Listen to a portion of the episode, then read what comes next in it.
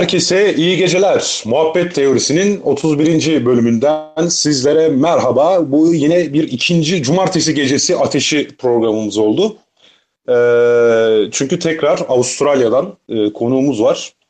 Ee, kendisine uygun bir saat ayarlayabilmek için ancak böyle yakalayabildik. Sağ olsun kendisi sabahın 6.50'sinde e, kalktı. E, yine bize konuk oldu.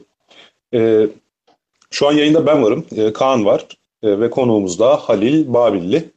E, öncelikle Kaan sen de bir selam ver sonra Halil'e de bir hoş geldin diyelim. Merhabalar herkese, iyi geceler, iyi sabahlar vesaire. Hoş geldin Halil. Merhaba, hoş bulduk. Nasılsınız?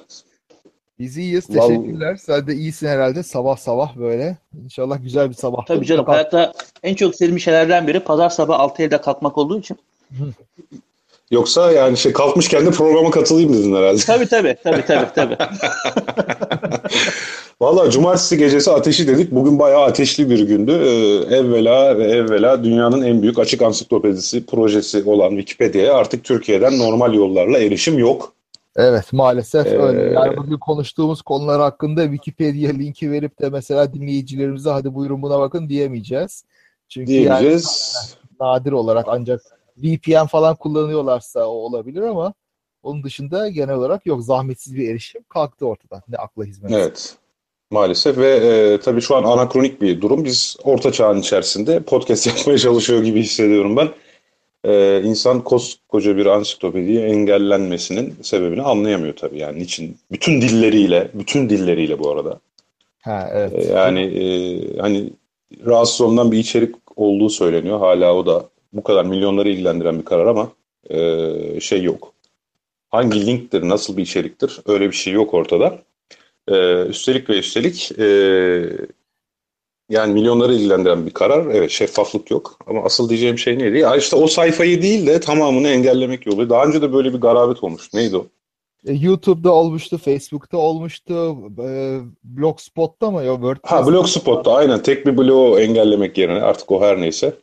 E, tüm koca bir Blogspot'u engelleyerek böyle bir garabete imza atılmıştı. Bugün aynen. yine bir e, garabet yaşıyoruz. E, tabii bir de bugün e, bir kanun hükmünde kararnameyle evlilik programları kaldırıldığı için çok üzüldük. Tabii o bir şey değil. 4000 e, kişi tekrar kamudan ihraç edilmiş. Atıla atıla bitmedi yani maalesef. Ve bunlardan 484'ü akademisyen yine. Akademisyenlerle hesabı bitmedi maalesef hala hükümetin.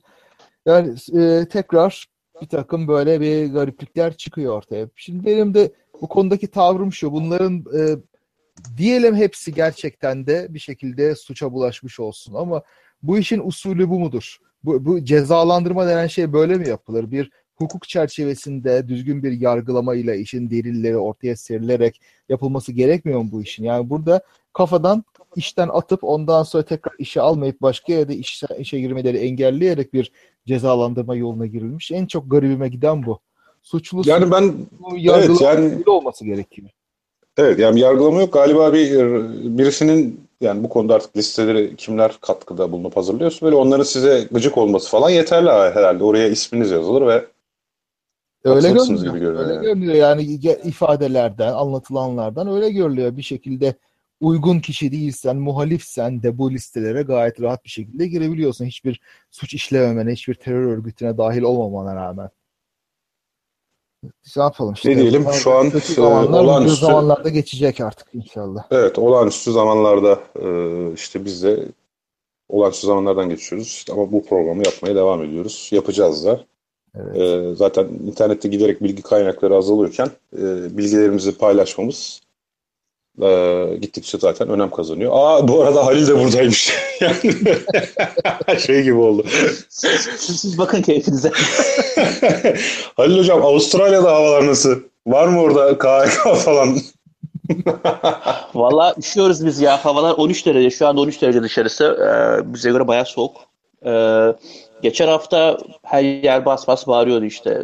Aman son yılın, işte son bir yıldaki en soğuk gün diye. Ee, 10 dereceye falan düştü hava bayağı insan hasta oldu. Ee, bir olağanüstü hal ilan edilmedi ama bayağı şeydi yani. Hava soğuk olduğu için e, insanlar sanki doğal afet varmış gibi davrandılar biraz. Ya 13 ben bizim derece için mi doğal afet gibi dav- davrandılar bu arada? 10 derece. Şu anda 13 derece. 10 derece için davranıldı. 10 derece mi 9 derece mi öyle bir şeydi. Belki onun biraz daha şey altındaydı. Celsius mu? Celsius evet. Allah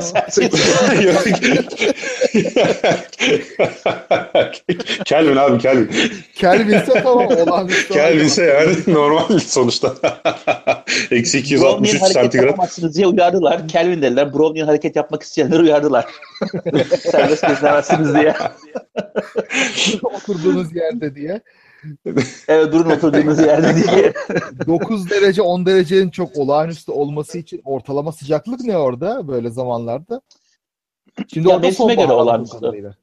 Evet evet mevsime göre olağanüstü aslında. Çünkü e, benim bulunduğum yerde e, kışın 1-2 gece 2-3 derece kadar düşebiliyor. Yani kesinlikle sıfırın altını görmüyor. Benim bulunduğum yerde. Benim bulunduğum yerde. Ama 2-3 dereceye düşebiliyor. Ben burada kendim duymaya başladım. Ee, ben de öyle. Şey geri geliyor ses. O zaman ben kulaklığımın sesini açmıştım ondan geri kısıyorum. Direkt ya hemen hemen bu kadar etkide mi bulunur ya? Çok ilginç. Tamam. Tamam şimdi nasıl iyi iyi herhalde değil mi? Çok daha iyi. Bizde şey oldu e, son 2-3 haftada sürpriz bir şekilde tüm e, göç e, kanun ve şey iş vizesi ve vatandaşlık kanunlarını değiştirdiler bir anda. E, yani şey çok zorlaştı. Buraya artık çalışmak için gelmek çok zorlaştı. Geldikten sonra kalmak çok zorlaştı. Hayda. E, Şi- kaldığında vatandaş olmak çok zorlaştı. Mesela neydi? Ne oldu? Eskiden şeydi, e, 450 diye bir vize vardı. Normalde Avustralya çalışmak istiyorsanız e, size bir e, işte davetiye gönderiyordu şirket. 450 adındaki vizeyi alıyordunuz. 4 sene boyunca Avustralya'da çalışma hakkınız oluyordu. E, Bu vizeyle 2 sene kalırsanız e, kalıcı oturuma başvurabiliyordunuz. E, Şirketin de e, isteğiyle onayıyla. Bir senelik kalıcı oturum sahibi olan insanla vatandaşlığa hak kazanıyordu. Yani 3 sene içinde vatandaş olabiliyordunuz. Hmm, Şimdi şöyle güzel. yaptılar. Bu 4 senelik vizeyi kaldırdılar. İki tane vize e, çıkarlar bunun yerine. Bir tanesi 2 senelik, bir tanesi dört, daha 4 senelik. Yani e, bir 4 senelik daha var, bir de 2 senelik var. Hı. E, yalnız şöyle bir şey oldu. E, ilk önce bu 4 senelik vizede yani daha önceki 4 senelik vizede sanırım 300'den fazla meslek vardı. E, bir meslek listesi var. Eğer meslek listesindeki mesleklere ait bir iş yapmıyorsanız ya da o mesleğe sahip değilseniz gelemiyordunuz zaten. Şimdi bunu da çok küçülttüler. Ee, ya bazı meslekler artık gelemiyor Avustralya'ya. Ee, iki senelik liste biraz daha geniş ama iki senelik listede şöyle bir kural var. İki sene çalışacaksın ve gireceksin. Herhangi bir şekilde kalıcı oturuma başla, ba- e, başvurmana izin vermiyorlar. Yani e, ve bu daha ucuz bir vize olduğu için, daha kolay çıkacağı bir vize olduğu için çalışanlar sadece bunu tercih edecekler. Çoğu çalışan bunu tercih edecek. Hmm. Ee, 4 senelik vizedeki meslekler neredeyse yarı yarıya indirildi. Ee, almak daha zorlaştı. Sanırım İngilizce sınavı şeyini yükselttiler, e, seviyesini yükselttiler. Eskiden e, işte za- sabıta, zabıka, e, sabıka kaydı arıyorlardı yaşadığınız her ülkeden. E, aramıyorlardı, şimdi arıyorlar. E, sabıka kaydı almanız gerekiyor. E, kalıcı oturumdan bir sene sonra vatandaşlığa başvurabiliyordunuz. Şimdi bunu dört seneye çıkarlar. Yani kalıcı oturum alırsanız eğer e, 4 sene kadar beklemek zorundasınız. Bu eskiden bir seneydi. Ya tabii kimi vuracak? Bunun vuracağı kesimler e, belli. E, mültecileri vuracak. E, çünkü vatandaşlık için e, şey getirirler. 2-3 tane şart daha getirirler. Bir tanesi iyi seviyede İngilizce bilmek. E, bir tanesi e, topluma adapte olduğunu gösterebilmek. iş sahibi olabilmen gerekiyor. E, falan filan. E, bunlar mültecileri vuracak. E, mülteciler vatandaş olamayacak. Bir de e, buraya gelip de bir sebepten dolayı e, vatandaş olmayan e, 50 yaşındaki, 60 yaşındaki e, belki de çok eğitimli olmayan insanları e, şey yapacak, vuracak. E, ben bayağı takip ettim bunu aslında. Şeyle konuştum. E, bakanla ve Gölge Bakan'la konuştum. E, şey, bakanın yardımcısıyla konuştum ve Gölge Bakan'la konuştum.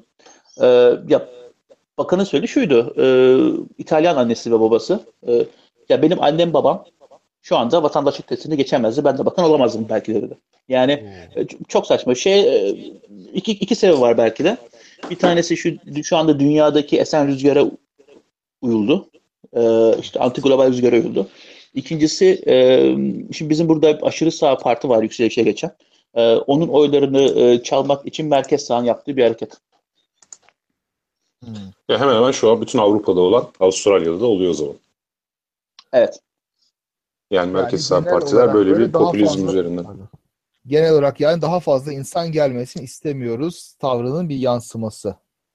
Hmm, Yani şey. gelen insan sayısı da e, yani 10-15 bin kişiyi falan etkiledi açıkçası. Tamamen psikolojik bir şey, e, politik bir şov aslına bakarsanız. Hmm.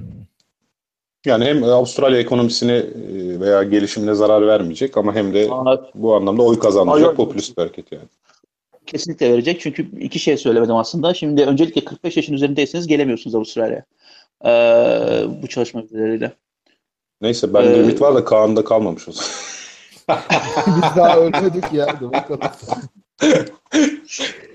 Şu çünkü yani bu işte üst düzey yöneticiler, CTO'lar, CEO'lar, işte e, genel müdürler e, işte şeyden gelirdi buraya. E, Güney e, Amer- Amerika, Güney Afrika, e, Amerika, e, işte Birleşik Krallık. Bu adamlar çok 45 yaşının üzerinde. Gelemeyecekler. Akademiyi de şu şekilde etkiledi. E, artık yani eğer doktor öğrencisiyseniz postdoc için Avustralya'ya gelmenizin hemen hemen hiçbir yolu yok. Ee, çünkü Avustralya iş vizesi artık iki senelik e, çalışma e, tecrübesi istiyor ve PhD çalışma tecrübesine saymıyor. Ha, Yani PhD yapacaksınız. Bir yerlerde birkaç sene çalışacaksınız. Ondan sonra postdoc için geleceksiniz falan. Yani kimse de o akademik kariyerine e, herhalde ara vermek istemeyeceği için e, ne Avustralya'sı kardeşim Amerika'ya giderim ya da ne bileyim Kanada'ya giderim ya da e, başka ülkelere giderim diyecek insanlar ve buraya gelmeyecekler. Hmm. E, böyle etkileri de var. Vay canına. Valla internette bütün bu Avustralya'daki böcekler, hayvanlar, korkutucu şeylerle ilgili videolar gördükçe ya bu adamlar bizim gelmemizi istemiyorlar. O yüzden bilerek yayıyorlar bu videoları diyordum. Ama herhalde şey insanlar bu- buradaki şeylerle uğraşacağım ama oradaki akreplerle uğraşırım demeye başladı. O yüzden daha böyle şey zorlayıcı tedbirler almak zorunda kaldılar belli ki. Peki e, O- siz gücü açığı yok demek ki Avustralya'da ki böyle şeyler yapabiliyorlar yani ihtiyaçları yok insana öyle görünüyor öyle mi? O iş gücü açığı da var aslında bakarsanız. Yani iş gücü açığı e, nerede var? Yani artık şeyde yok. E, bir işte web geliş web uygulama geliştiricisinde yok mesela artık. E, Hmm. Çok fazla insan var bunu yapan. Tamam. E, ama e, mesela tecrübeli malzeme mühendisleri ya da e, ne bileyim e, işte yapay zeka ile alakalı işlerle uğraşanlar, akademisyenler, e, tecrübeli yöneticiler e, bu konuda büyük bir iş açığı var Avustralya'da. Oo. E, tabii tabii. E, yani herkes kimse ne yapacağını bilmiyor. E, herkes kafasını karışıyor şu anda. Allah Allah. Bir de şöyle ilginç bir şey var. Şimdi kanun daha geçmedi meclisten. E, Federal Meclis'ten 2017'nin sonunda geçecek. 2017'nin sonunda oylanacak daha doğrusu. Ama şu andaki hükümetin oluşumuna bakarsanız, şimdi sayılara bakarsanız geçecek. E, normalde ne olur işte kanun geçtikten sonra e, şey olur değil mi? Etkin hale gelir. E, bu böyle olmayacak. Nisan'a doğru, Nisan'da etkin hale gelecek. Yani geriye doğru etkin hale getirecekler kanunu. Oo. Ee, yani- evet ve bu Nisan'la şey arasında e, ne derler e, kanun geçene kadar zaman 8 ay civarında bir zaman. Şey kimse bilmiyor. Bu 8 aylık zamanda eski yönteme mi göre başvuralım? E, vatandaşlık için yahut iş vizesi için yeni yönteme göre başvuralım? Tamamen kaos durumda, tamamen toz duman durumda. Çok acemice yapılmış bir iş. Ee, hiç aynısı düşünmeden yapılmış bir iş. Ee, kimse bilmiyor şu anda. Yani eski sisteme göre yapsak e, o zaman ne olacak? Ee, kanun geriye doğru yürürlük olsa, ben vatandaş olsam e, ya da çalışma izni alsam orada olsam ama geriye doğru değiştirirlerse bunu ben Avustralya illegal olarak olmuş olabilirim. Çünkü vizem kalmayacak. Artık ne vatandaş olacağım ne çalışma vizem geçerli olmayacak. Eski sisteme göre alınmışım çalışma vizesi. Yeni sisteme göre alınsa e, ama şu an yeni sistemin mekanizmaları yok ortada. E, ben Avustralya'ya geldiğimde ne yapacağım belli değil. E, çok çok saçma sapan hareketler yapılıyor yani. Ay çok üzücü bir şey. Yani o, orada o belirsiz durumda kalanlar için daha da zor olsa gerek bu her şey. Ya o arafta kalanlar için şey yani sonuçta hukukun olduğu ülkelerde rasyonel çözüm mutlaka bulunur bence. Hani tam o arada kalanlar için edinilmiş hakları da Hükümet rasyonel değil. Problem orada. Ya bu dü- dünyadaki hiçbir hükümet rasyonel değil artık. ya da ezelden beri öyle değildi de biz daha e, böyle şu an daha cafcaflı bir zaman yaşadığımız için daha çok ön plana çıkıyor her şey. Belki de. Neyse, neyse konumuza da geçelim. Avustralya için belki bir cumartesi gecesi ateşi daha yaparız bir gün zaten. Yaparız. Daha genel böyle geçmişinden geleceğine kadar bir şey yapalım. Yani şimdi benim de merak ettiğim bazı şeyler var. Ee, geçenlerde de ben özelden Halil'e sormuştum gerçi. Hani onları biraz daha detaylı olarak konuşuruz. Çünkü Halil yaşadığı yerin e, ayrıntılarını dikkat eden, araştıran, meraklı birisi. Herkes her ülkede bunu yapmıyor. Yani Avustralya'daki yasal değişiklikleri bayağı izliyoruz Twitter'dan yani. Ba- bakanlarla konuşuyoruz aslında. Burada bayağı politikanın içindeyim bakmayın. Hadi ya. Tabii. Vallahi iyiymiş. Artık ge- gelirsek bir bakanla iş, iş ayarlarsın bize yani. Değil mi Hayır, Kaan? olmuyor. bakan tanıyan arkadaşımız var diyorsun. Kolay olduğundan mı yoksa böyle sen şey yaptın bayağı politikanın Yo içinde mail attım. Mail attım. Geri almadılar yani. Öyle Mandı falan yok. Çok iyi ya. Vallahi bayağı Tabii iyi. canım mail attım. Tabii dedim böyle bir problem var dedim. Bunu ne yapıyorsunuz saçmalamayın. Siz muhalefet partisisiniz dedim. Ee, bu kadar insan vatandaşlık alamayacak. Eğer bu insanların size oy vermesini istiyorsanız vatandaşlık aldıktan sonra bir şeyler yapmak zorundasınız dedim yani. insanlara. Ee, şeye bakana e, aradılar yani. Çok güzel vallahi bu bayağı iyi bir şey. Aslında vatandaşına Evet, yani- bir ülke olduğunu da gösteriyor. İşte güç Evet. mesafesi dediğimiz bir olgu bu. Ee, bu sosyal bilimlerde Hofstede adlı bir sosyal bilimcinin terimi. Şöyle söyleyeyim hani işte bir bakanla ya da hani cumhurbaşkanıyla normal bir vatandaş arasında kaç kademe var? Ne kadar uzun bir mesafe varın ölçüsü. Türkiye o konuda bayağı e, yüksekti zaten. Daha da yükseldi ama işte Avustralya gibi ülkelerde, İskandinav ülkelerinde falan bu mesafe çok kısa yani. Ee, burada bayağı kısa. Evet. Neyse hocam şimdi bu biliyorsunuz e, son hafta ilginç bir gelişme oldu. Bir yapay rahim içerisinde e, bir koyun. Hep de koyunlar oluyor bu ya. En son Dolly'yi klonlamışlardı. Böyle bir şey olmuştu. Böyle bir yapay rahim içerisinde koyun geliştirdiler biliyorsunuz. Hı. Şöyle çok kısa zaten amacımız hani teknik detaylarını konuşmak değil bu işin. Hiçbirimiz de e, şey değiliz hani doğum uzmanı ya da biyolog değiliz.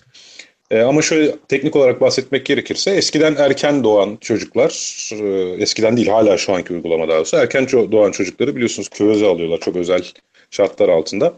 Fakat eğer çok erken doğduysa şu an tıbbın geliştirdiği bu çözüm yine de çocuklarda kalp veya beyin hasarına neden olabiliyor. Yani başarılı bir yöntem değil. E, dışarıdan şeyle enjeksiyonla bazı maddeleri zerk etmek vesaire falan filan. Şimdi buradaki yenilik şu, bu yapay rahim içerisinde e, oldukça anne karnına benzer bir ortam oluşturulması başarılmış. Ayrı bir enjeksiyon sistemi değil, içerideki e, hayvancağızın kendi kalp e, atışıyla e, madde alışveriş yapabilmesini sağlayan bir sistem. Hı hı. E, bayağı kısacası şartlar olgunlaştırılmış. Dediğim gibi teknik olarak detayını bilmiyorum. Yani buradaki mesele şu, gerçekten de hakikaten de hiçbir taşıyıcı anne varlığına ihtiyaç duyulmadan hiçbir e, beyinsel ya da e, kalp organı ile alakalı ya da herhangi bir organda hiçbir hasar olmadan sağlıklı bir yavru böylece dünyaya gelebilmiş. Evet bu müthiş bir şey ya. Şeyi de gördüm. Özellikle deneyi mesela 24 haftalık e, insan ceninlerinin koyun muadili olan kuzular üzerinde yapmışlar. Normalde 24 haftalık doğan bir insan yavrusu yaşayamıyor. Çok zor Evet. bir durumda oluyor. İşte e, normalde 21 haftada bitiyor bir koyunun hamileliği. İşte burada 15 ila 17 haftalık koyun ceninleri kullanmışlar. Gelişim aşaması olarak 24 haftalık insana karşılık geliyormuş. Yani Yani- %60'a falan karşılık geliyor hemen hemen değil mi? E, herhalde sırası aynı hızda gitmiyor. Yani yüzde olarak tabii koyunda 15 biraz daha yakın sona. Ama onu dikkate almışlardır muhtemelen. Yani en Tabii, tabii. e, şeyi almışlardır yani. Yani orada işte işin ilginç tarafı bu koyunlar ondan sonra gelişimlerini tamamladıktan sonra kuzular e, tabii öldürülüyorlar bir kobay olarak. Ondan sonra inceleniyorlar. Ciğerleri, beyinleri vesairelerin fizyolojik yapısı inceleniyor ve gayet güzel, hiç hatasız bir şekilde gelişmiş oldukları bulunuyor. Hatta bir tanesi doğdu, doğurulmuş, doğurtulmuş ve bir yıl kadar, bir yıldan beri gayet güzel, normal bir şekilde hayatını sürdürüyormuş. Gayet güzel gelişmiş yani hiçbir problem olmadan. Bu yani İşte bayağı bir olabilir şey. tabii. Efendim? Nedir Değil mi? abi? Yani şey e, şey vardır ya hani e, yani bazı teoriler var tabii ne kadar doğru bilmiyorum ama e, anne ile çocuğun annenin karnındayken daha birbirlerine bağlandıkları işte annenin sesini duyduğu çocuğun ya da çocuğun dışarıdaki sesleri duyarak bir şekilde bunun e, işte beyinsel gelişime olan etkisi yani biraz daha karmaşık bir mekanizma olduğu için belki bunun bazı yan etkileri olabilir ve onu o, o ilginç bir şey. Yani acaba nasıl bir etkisi olacaktır? İzole bir şekilde annesinden e, ayrı ya da bir annesi annesi demek belki pek doğru değil. Organik bir canlıdan ayrı tamlayan bir bebeğin e, acaba ilk bir iki sene içindeki değişimleri e, olacak mı olmayacak mı? Bu ilginç bir şey. Evet, Şimdi dediğin spekülatif tabii çünkü burada hani şöyle evet. bir varsayım var. Acaba gerçekten çocukla anne arasında çocuk anne karnındayken evet. bir bağ oluşuyor mu? Şimdi bundan emin değiliz. Belki de oluşmuyor değil mi? Bunu görebiliriz Belki. yani. Çünkü bunu test etme şansımız hani zaten işte bu yapay rahim yapılana kadar böyle bir test etme şansı da olmadı. Hı hı. Yani daha henüz tabi bu da test edilmedi de. Hani yani sonuç itibariyle hiç anne karnı dışında gelişmiş bir bebek bireyle ilgili e, işte o bağ artık hangi alanda oluşabilecekse bu alana yönelik bir ölçüm ya da test tabii ki bugüne kadar yapılmadı yani. Öyle. Ee, ama ama mesela anne karnındayken annenin sesini duymak hani e, işte bu ses acaba bebekte bebeklerle böyle testler yapıyorlar. Ee, acaba hani anne karnındayken bu ses hatta şive bu Paul Bloom'un kitabında anlatıyordu. Çocuklar şiveleri ayırt edebiliyor diye. Hani acaba bunlar eğer anne karnında beklerken bir şekilde çocuğun zihnine yerleşiyorsa işte belki bu yapay rahimle beraber böyle ilginç deneyler yapılıp ilginç sonuçlara belki ulaşılabilir yani. Evet, bu biraz size şeye andırıyor. Bu cesur yeni dünyadaki çocukların üretim tarzını da andırıyor. Hani doğuşta yani ilk böyle e, zigot halinden evet. itibaren yapay rahimlerde bunlar büyütülüyor ve bazıları zeki olarak bazıları aptal olarak bir fabrikasyon sistemine tabi tutuluyor. Muhtemelen tabii gerçek toplumda bunu yapmak mümkün olmayacak. Dediğiniz gibi şeyler olabilir. İşte anne ile bebeğin bağının olmamasından dolayı gelişimde sorunlar olabilir, zihinsel gelişimde sorunlar olabilir. Ama başka hiçbir çare yoksa çocuğun ölmesi mukadderse aksi takdirde böyle bir durum tabii denenecektir. Ondan sonra bu çocuğun işte gelişiminin geri kalanı nasıl tabii ona bakmak çok ilginç olacak. Nasıl bir birey olacak, nasıl bir zihni olacak. Yani şimdi o zaman baya baya insan tarlası yapmak mümkün haline gel mümkün hale geliyor yani. Gelecekte işte bir gün. Tabii şimdi toplumun mevcut düzende süreceğini iddia ediyoruz tabii. Hani varsayıyoruz yani, burada. Tarla hani... olduğunda akla gelmedik sorunlar çıkabilecektir. Ondan kaçınacaklardır muhakkak. O yüzden yani şey gibi hapla beslenmek gibi. Eskiden böyle işte hepimiz hapla besleneceğiz 21. yüzyılda deniyordu ya 20. yüzyıldayken. E olmuyor evet. çünkü hepimiz hapla beslensek şey böyle sindirim sistemimiz iflas eder. Ama mecbursan böyle çok kötü durumdaysa o zaman belki oluyor. O da ayrı bir mesele tabii. Şey düşünüyorum ya şimdi belki bizim normlara göre belki değil mi şey bu biraz e, ilginç geliyor ama şey spekülatif ve kışkırtıcı bir şey söyleyeyim o zaman. E, Söyle abi. Bir çocuğu meşgulseniz, işiniz gücünüz çoksa bir çocuğu kreşe bırakmak zorunda olmak ile e, yapay rahim kullanmak arasında ne kadar büyük bir fark var? Ee, hmm. İlginç. Bir dakika bunu düşünmek lazım. Değil mi? Yani evet. şu andaki norm olarak bize belki yeni bir şey ve şey diyoruz aman işte anneyle çocuğun işte şey olması e, bir bağ kurması, çocuğun anneyi taşıması bu kutsal bir şey ve bundan vazgeçilmez. E, ama kreş gibi bir şeyin e, orta çağda yani ya da ne bileyim yeni çağda düşünülmesi de çok şey değildi. Kadın evde oturdu, işini yapardı. Hadi canım çocuğa niye başkası baksın, anneannesi bakardı. Ee, ama yani ondan önce de spekülatif... yani daha geleneksel toplumlarda çocuk daha serbest evet, bırakılıyordu var. ama ona bakarsan yani. Evet. Hatta yani bütün kabile şey yetiştiriyordu çocukları. Kreşe bırakmak gibi düşünebilirsin. Anne toplayıcılık yaparken çocuk hmm. başka bir anne tarafından bakılabiliyordu. Evet ben de öyle tahmin ediyorum. Şimdi eskiden böyle ekmeğin taştan çıkarıldığı dönemlerde zaten annenin her bir çocukla ki zaten 7-8 çocuk oluyor mesela e, uzun uzadıya ilgilenecek, onların kişisel gelişimiyle uğraşacak vakti hali zaten yoktu. Daha da kötü bir durumda değiliz Hı-hı. herhalde şu anda crash sebebiyle ama ama tanıdıkları ilgileniyor orada. Kabileden biri ilgileniyor. Yabancı biri ilgilenmiyor. Aslında o bile şu anlamda şüpheli. Çocuk dediğimiz kavram 17. yüzyılda falan ortaya çıkıyor. İlginçtir. Evet, Ondan önce çocuk diye bir kavram yok zaten. Yani çocuk denen şey henüz küçük insan olarak algılanıyor. Yani henüz bazı şeyleri yapmaya becerisi olmayan küçük insan gibi düşünüldüğü için zaten böyle çocuğun bakımı aman anne sütü önemli ya da anne, aman anneyle vakit geçirsin falan filan gibi kavramlar hiç yok yani. O nereden anlaşılıyor biliyor musun? Şeye bakınca bu 17. yüzyıla kadar çok haklısın. Tablolara bakınca çocukların üzerinde e, yetişkin insan kıyafetleri görüyorsunuz. Yani dediği gibi küçük insan bunlar ve yetişkin insan kıyafeti de geri giyiyorlar. Ayrı bir çocuk kıyafeti kavramı bile yok. Ondan sonra çocukların işte Aa, bunlar aslında farklı şeyler, bunlar daha yetişkin insan değiller diye düşünülmesi aydınlanmadan sonra ortaya çıkıyor. Tabii tabii biraz aydınlanma sonrası hatta şöyle söyleyeyim geleneksel toplumlarda geleneksel derken e, şöyle bir varsayımdan da bahsetmek gerek hem size hem dinleyicilere. E, hani bugün hala avcı toplayıcı olarak yaşayan e, bazı toplumlar var. Avustralya'da da var hatta biliyorsun. Güney Afrika'da var işte. Şimdi bunların insanlığın bundan 10 bin yıl önceki hali olduğu varsayılıyor. Bu araştırmalar buna göre yapılıyor. Şimdi geleneksel toplumlarda çocuklar zaten çocukluğundan itibaren yine insan yani şey küçük insan olarak görüldüğü için birincisi mesela çok ilginçtir. İki e, bu Yeni Gine'de Dani kabileleri savaşırken bir savaş gözlemini aktarıyor sosyal bilimci. Baya baya hani sol tarafta yetişkinler birbirine mızrak ve ok atıyor ya. Sağ tarafta da çocuklar atıyor. Oo. Yani Ya burada tamam öyle şöyle bir şey etik var. Sen aslında, sen değil. yetişkin olarak çocuklara ok atmıyorsun ama çocuklar da kendi aralarında savaşıyor. Ve oyun olarak değil. Sineklerin Gerçekten- tanrısı. Hayır oyun değil. Hatta oyun değil. Mesela bir kabile karşı kabileden birini sürükleyerek götürürken çocuklar gelip ona mızrak saplamacı oynuyorlar yani. Öldürüyorlar. Uf. Artı mesela biz e, bugün çocukları tabii ki sıcak sobadan, keskin aletlerden falan korumaya çalışıyoruz ya. Hı. Geleneksel toplumlarda kesinlikle çocuklar işte mızraktan, ateşten falan yani tabu gibi bir şey. Ve genelinde de bu yaygın. Asla ve asla mesela çocuk ateşe yürüyorsa dokunmuyorlar. Hmm. Yani herkesin bunu kendi öğrenmesinin esas olduğu düşünülüyor. O bir insan ve bunu deneyerek öğrenecek falan filan diyor. Öyle korumacılık falan yok. Ölürse de ölüyor zaten yani. O kadar çocuk Yaparız ölümü diye denen mevzu. Allah verdi, evet Allah aldı. yani Evet. ya tam o da değil ilginçtir. Çocuğa bakış açıları işte bizden çok çok farklı. Tam olarak şu an onu okuyorum. Jared Diamond'ın Düne Kadar Dünya kitabında. Tam olarak da onu okuyorum. Mesela ikiz bebek doğduğu zaman birisini öldürüyorlar. Sahi mi? Tabii.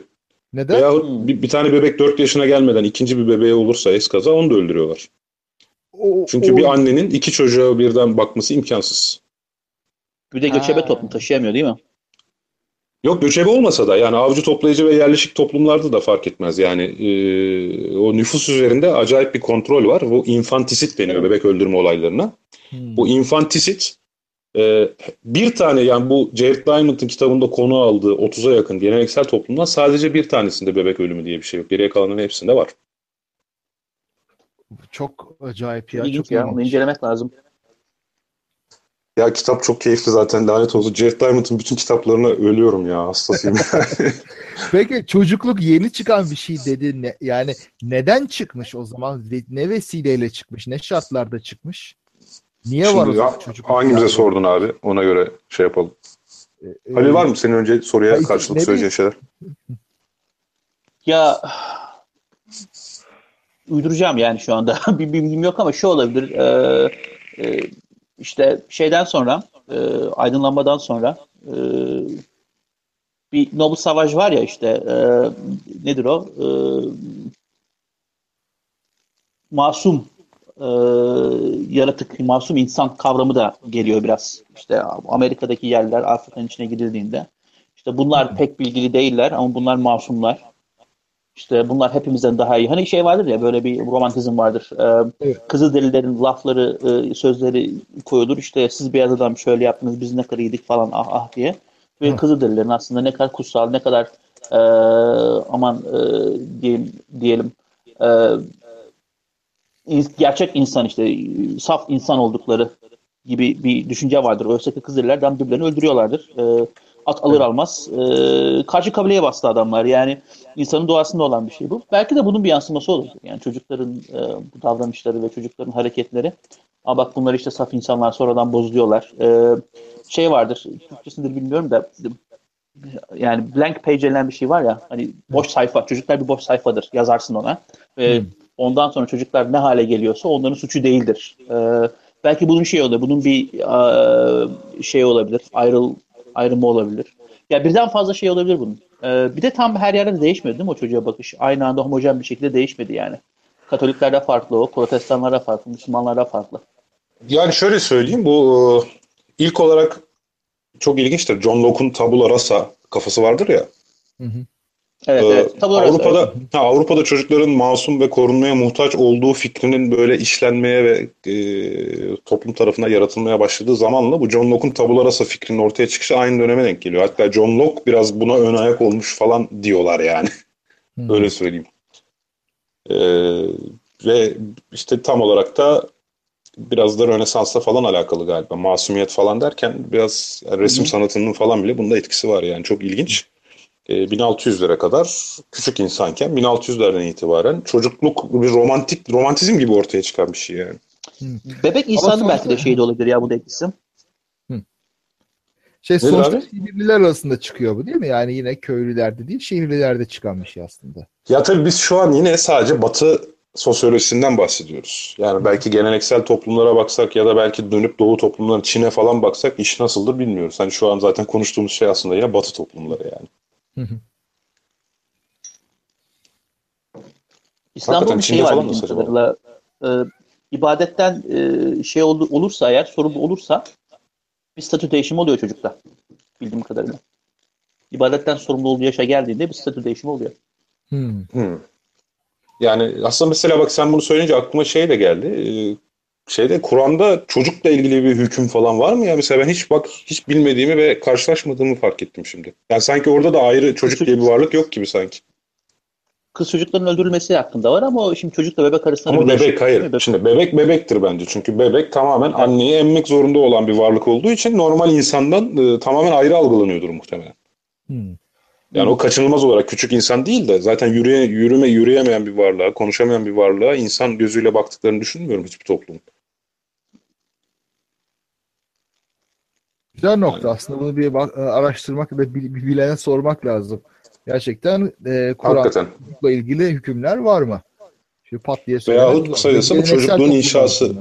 Evet. Yani tam olarak o konularda böyle bir uzman bulursak bir gün programa davet edelim Hı hı. Ee, ve görelim. Ha bu arada aklıma gelmişken şu bilgiyi vereyim. Böyle sosyal politika dersinde ilk öğrendiğimiz bilgilerden biriydi. Böyle çocukların çalışmaları ile ilgili yasal düzenleme ta işte 19 1800'lerin sonunu buluyor İngiltere'de. Hmm. Yani çocuklar çok yoğun olarak sanayi devriminin ilk döneminde inanılmaz çalıştırılıyor. Bir de çocuk oldukları için Tabii, daha tabii. itaatkar ve şeyler, e, zavallılar işte. Tabii. Kapitalizm Yani hep şey gibi. biliriz işte. Buyur abi. İngiltere'nin e, şey yaptı ses şey oluyor geç geliyor galiba. E, İngiltere'nin şey yaptığını biliriz hep e, işte sömürgeleştirdiğini ve sömürgeleştirdiği ülkelerdeki insanları e, e, nasıl e, işte öldürdüğünü, etinden, kemiğinden, sütünden, sütünden yararlandığını. Ama kendi çocuklarına yaptıklarının günahı da büyüktür yani. O özellikle e, madenlerde yaptıkları e, 19. yüzyılda inanılmaz şeyler. Tabii tabii 1870'leri buluyor işte. Ya 1870'lerde artık çocuk işçi çalıştırma ile ilgili hükümler yeni geliyor. O tarihe kadar şey yapıyor, mahvediyor yani. Evet.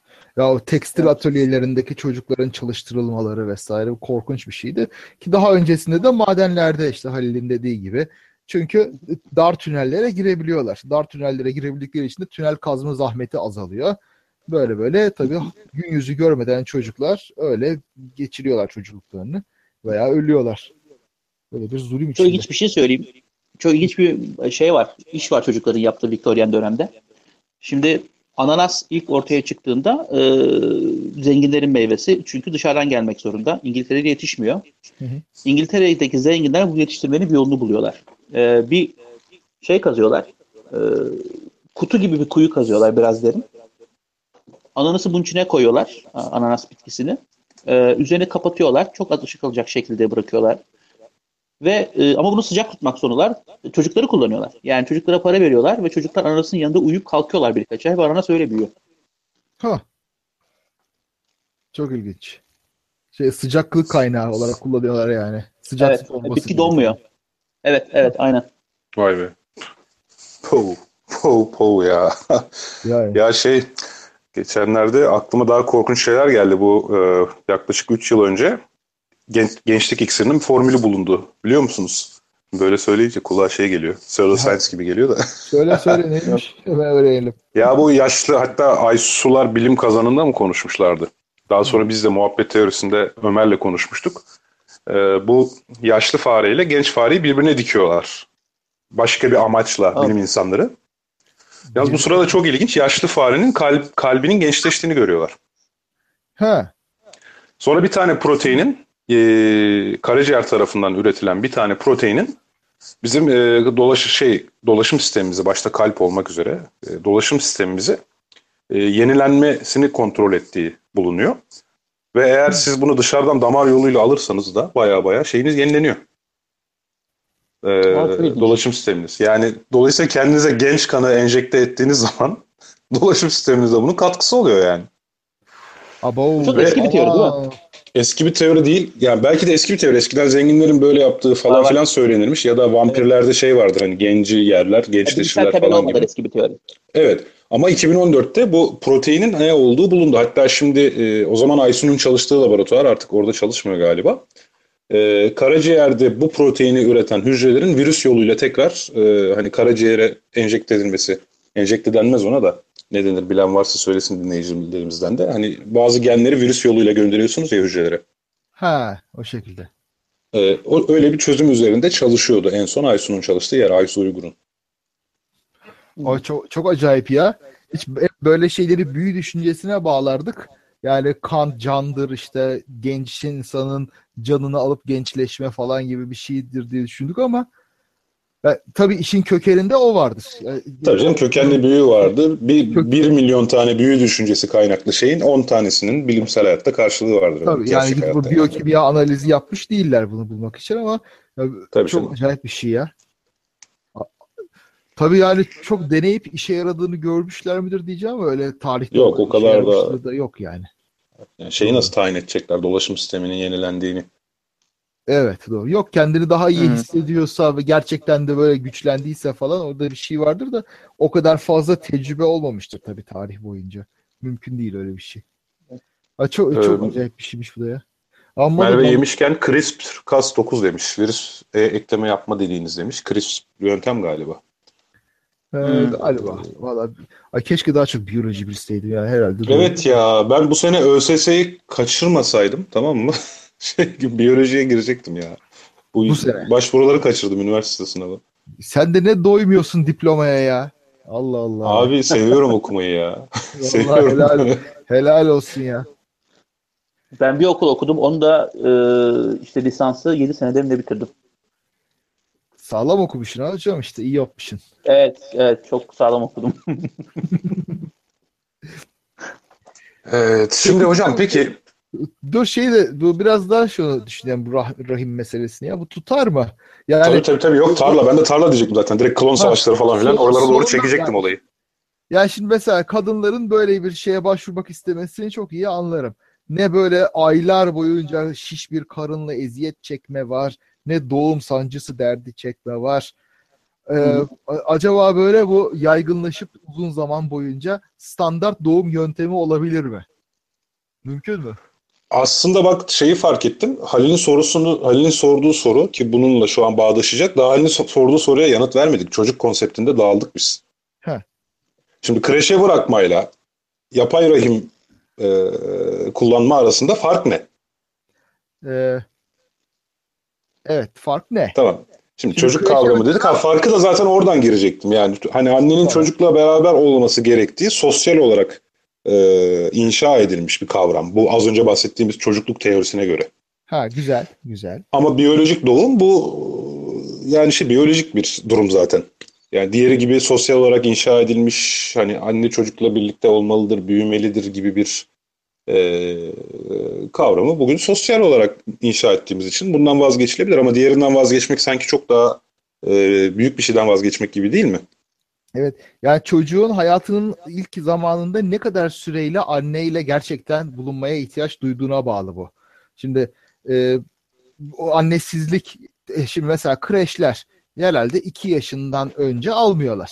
Yani şey diyorlar aslında biraz pratik sebeplerle çişini söyleyebilmesi lazım diyorlar. Ama herhalde bir yere kadar da böyle anneye gerçekten ihtiyaç duyacağı duy- duyduğu içindir. E şimdi Yani e, iki yıl ortalama emzirme süresi bizim gibi modern toplumlarda iki yaşına kadar, e, geleneksel toplumlarda dört yaşına kadarmış. Onu da bugün okumuştum. Öyle miymiş? Peki. Evet. Vay. İyi. Ha. ha bak 4 yaş. Bir de 4 yaşından önce doğan çocuğun öldürülmesi var. Bu ikisi paralel gibi geliyor bana. Aynen öyle çünkü iki bebeği birden emziremeyeceği için anne orada ölçek ekonomisi yapıp bir çocuğu öldürüyor. Tabii işin acayip 4, 3 yaşına 4 yaşına gelmiş çocuğu emzirmeyi ver artık ama. Tabii şimdi... Ama öyle değil çünkü e, bizim gibi mama yumuşak yiyecekler falan filan yok. Doğru. Hatta çocuk 4 yaşında annenin çiğnediği katı yiyecekleri artık yiyebilir hale geldiği için sütten kesiyorlar. Normalde öyle bir niyet de yok yani. Bakayım. Ya, Ömer Faruk Çiftçi bana demiş ki insan doğayla kapışamaz bence. Tamamen aynı fikirdeyim. Yani insan doğasının böyle dayattığı şeyler var. Bir yerden sonra o tabii e, şey olacak. e, Üste çıkacak. Bu- Ama bir yerde de şimdi bakıyorsun doğamıza aykırı pek çok şey de yapıyoruz. Küçücük dairelerde yaşamak, alt alta üst üste kalabalıkla yaşamak falan gibi. Yok be abi eskiden de küçük mağaralarda yaşıyorduk ya. Yok Çok ve, farkı ve var mı? çok kalabalıkla yaşamıyorduk ve mağaraya sığınıyorduk da günümüzün çoğunu bomboş arazide geçiriyorduk. Ha ya ama nüfus da bu kadar fazla değildi tabii. Ha yani işte yani 200 bin yıl boyunca buna göre evrildik. Küçük gruplara göre evrildik ama idare ediyoruz bir şekilde kolaylığından vesairesinden dolayı. Yani böyle bir şeyi de kolaylık olarak benimsersek tabii ki şey yapar tutar. Ama ondan Bu arada az önce eklemek, eklemek zorunda olduğum bir şey var. Eklemezsem öleceğim. Çok önemli bir bilgi. Bak bizim ineklerimiz falan var. O geleneksel toplumlarda başka bir süt kaynağı yok. ha Bu çok önemli yani. Evet. yok mu geleneksel derken tabii ki Hayır, mağaraları o- kastetmiyoruz Hayır, köylülerde biz var şu an Avustralya, hayır, hayır, Avustralya'yı kastediyoruz. Avustralya'daki biz o kabileleri kastediyoruz. Ha, avcı Ama toplayıcı. geleneksel Veyahut toplum çok Yeni gibi yani şey var çünkü mesela Avustralya'daki toplumlar e, ve Papua Yeni Yeni Gine'deki bazı toplumlar e, tarım öncesi toplumlar bunlar. Hı. Yani tarımla ulaş, uğraşmayan toplumlar ki e, onu Avustralya konuşacağımız zaman e, daha derinlere gireriz. E, Ama bu analizlerin hepsi 1960'lara ait ya zaten. Ee, yani onlar modernleşmeden önce Ha. Halil. Yani Jet Diamond da onu söylüyor zaten. Hatta sahneye de öyle giriyor. Ha. Böyle bir tane havalimanı tarif ediyor. Sen zannediyorsun ki Amerika'daki bir havalimanı tarif ediyor. Hayır adam Papua Yeni Gine'deki havalimanını tarif ediyormuş meğer. Oradaki check-in görevlisi, pilot, Ha- hostes bunların hepsinin babası diyor avcı toplayıcıydı. Öyle. Ama şey var. e, yani o tarihe çok yansıyor. Mesela e, İngiltere'de yani İngiliz e, şeyinde kanunlarında işte Anglo-Sakson kanunlarında e, boş ülke denilen bir kavram var. E, yani şeye bakıyoruz. biz. Hindistan'a gittiğinizde İngiltere bir yere kadar e, özellikle bireylerin e, toprak haklarını saklı tutuyor. E, aynı şey Yeni Zelanda'da da geçerli. E, ve aynı şey e, Amerika'daki bazı yerlerde de geçerli. Çünkü bu insanlar, bu yerliler tarımla uğraşıyorlar. Tarım yapan topluluğun çünkü property rights işte e, nedir o E, şeyleri e, toprak hakları Mülkiyet hakkı. var bu insan. Mülkiyet hakkı var insan. mülkiyet mülkiyet. Aha, evet. Evet. Ama Anglo-Sakson kanununa göre e, terra nullus deniliyorlar. Boş toprak e, Latince. Düzeltirler arkadaşlar yanlış söylüyorsam. E, eğer tarım toplum yoksa bir memlekette ya da bir toprakta e, o tamamen şeye açık yani oradaki top, top topraklar e, hemen çitini koyuyorsun, çevreliyorsun. O senin oluyor. Kimsenin hakkı olmuyor topraklarla. Yani oradaki insanlar o topraklarda yaşıyor sayılmıyorlar. Ee, bunun da böyle bir şeyi var yani Ge- ge- tarihsel bir, bir süreçte şeyi var e, etkisi var. Ee, özellikle şeylere çok yansıyor. Bu günümüzdeki e, yerlilere Amerikan yerlisi olsun, Avustralya yerlisi olsun onların tarihsel gelişiminde modern e, dünya ile karşılaştıktan sonraki geçirdikleri e, merhalelere çok yansımış bir şey. Tabii böyle bir şey yapıldığında ayrıca işte avcı toplayıcılara hiçbir şans kalmıyor. Böyle boş yeri kapatalım Evet. Çok ilginç. O işte tabii bütün bir hayat tarzını mahveden bir durum. Çok, Evet. çok acayip. Evet, zaten e, bu da tartışılan bir şey bu arada. Yani oradaki avcı toplayıcı toplumların hayatları oralara işte e, batılı ülkelerin gelmesiyle daha mı kötü oldu, daha mı iyi oldu falan üzerine böyle e, zibilyon tane tartışma dönüyor. Yani makaleler. Geçenlerde Le Pen demişti değil mi? Kolonizasyon iyi bir şeydir diye. Ya onu bilmiyorum. Yok. Haberim yok. Le Pen söyledi, söyledi galiba geçenlerde. Kolonizasyon o kadar da e, kötü bir şey değildir. E, Kolonizasyon derken Hayır. sömürgeciliği kastediyor. Değil mi? evet, evet onu da kast, işte bilmiyorum orayı tam olarak ne kastettiğini. Kolonizasyon da çok geniş bir kavram. E, şeyden bahsediyor yani işte getirilen e, Fransız kültüründen e, ve modern hayattan bahsediyor. Kolonizasyonun size getirdiği de sizin e, nasıl bir toplum olduğunuza bağlı biraz da. Şimdi Kuzey Afrika'daki gibi binlerce yıllık bir, geçeme, bir geçmişe sahipseniz ve zaten karmaşık bir sosyal, sosyal yapınız varsa kolonizasyonu getirdiği şey farklı. Afrika'daki bir kabilede Kongo'da yaşıyorsanız. Hmm. Ya tabii kolonizasyon iyi bir şeydir diyenlerin de aslında kolonizatörler olması da ilginç bir tesadüf oluyor her canım. zaman. Bu şey gibi böyle e, X ırkı üstün bir ırktır diyenler genellikle o X ırkına mensup oluyorlar. Ama hiç böyle Evet. öbür ırk benim mensup olmadığım ırk üstün ırktır diyenini hiç görmedik. Onun gibi bir şey işte yani benim yaptığım şey iyidir her zaman. Kimse İyi yoğurdum insan. ekşi demez. Yani etnosantrizm diyoruz. Terim olarak da bu söylediğimizde yoğurda ekşi işte. Evet sonra şimdi Kaan tekrar dönelim. Bu doğayla insanın savaşı ile ilgili söylediğim bir şey vardı. Ben araya inekleri soktuğum için kalmıştı. İnekler iyidir ya severim inekleri. Ne demiştim? Bu Kaan hocam doğayla insan savaşamaz. İnsan doğayla savaşamaz demişti. Ha. İnsan doğayla tabii savaşamaz ama insan adapte oluyor ya çok iyi bazı şeylere. Yani doğayla tabii yüz, yüz yüze geldiğinde her zaman doğa kazanır. Onda hiçbir şüphe yok. Yani Nasıl yani ya? Doğa her zaman mesela. doğa kazanır derken Her yani mesela haplarla beslenemezsin kardeşim. Senin vücudunun ihtiyacı olan belli maddeler, lifler, şunlar bunlar vardır. Ne bileyim, e, büyük depremlere karşı duramazsın eninde sonunda. Ne kadar ama bu naturalistik felsef şey safsataya doğru gider. Çünkü bir gün yapay et yaparım ve sadece onunla beslenebilirim. Evet. olsan. E, tamam, doğru. Gelecekte yani e, hap tamam hap şey hap burada zaten çok bilim kurgusal bir örnek. Bir kere hani insanın günde alması gereken kalorinin karşılığı olan belli bir gramaj var. Hap o gramajı karşılamaz zaten. Hap ancak gıda takviyesi gibi olur. O bilim kurgu filmlerindeki haplar da şey zaten hapı böyle fırın gibi bir şeye koyarsın içeriden pirzola olarak çıkar falan yani. Biraz da matlaktır böyle. Hatta böyle absürtlerde iyice abartırlar. İki tane hapı koyarsın mikrodalgaya. Çıktığı zaman böyle kızarmış patates, hamburger, içinde salata bilmem ne falan. Öyle hap çıkartsalar ne güzel. ha, işte aynen. Yoksa şimdi hemen atardık program sırasında ben hemen şuradan gider bir atıştırır gelirdim. Yani hasıl kelam o biraz şeye gider orada. Çünkü şu var yani evrimin süreci zaten biraz da bu. Bir süre sonra doğan değişiyor zaten. Hı. Mesela ben de bu yapay rahimle ilgili onu söyleyecektim. Şimdi bu yapay rahimle bütün insanların artık yapay rahimle ürediğini düşünelim.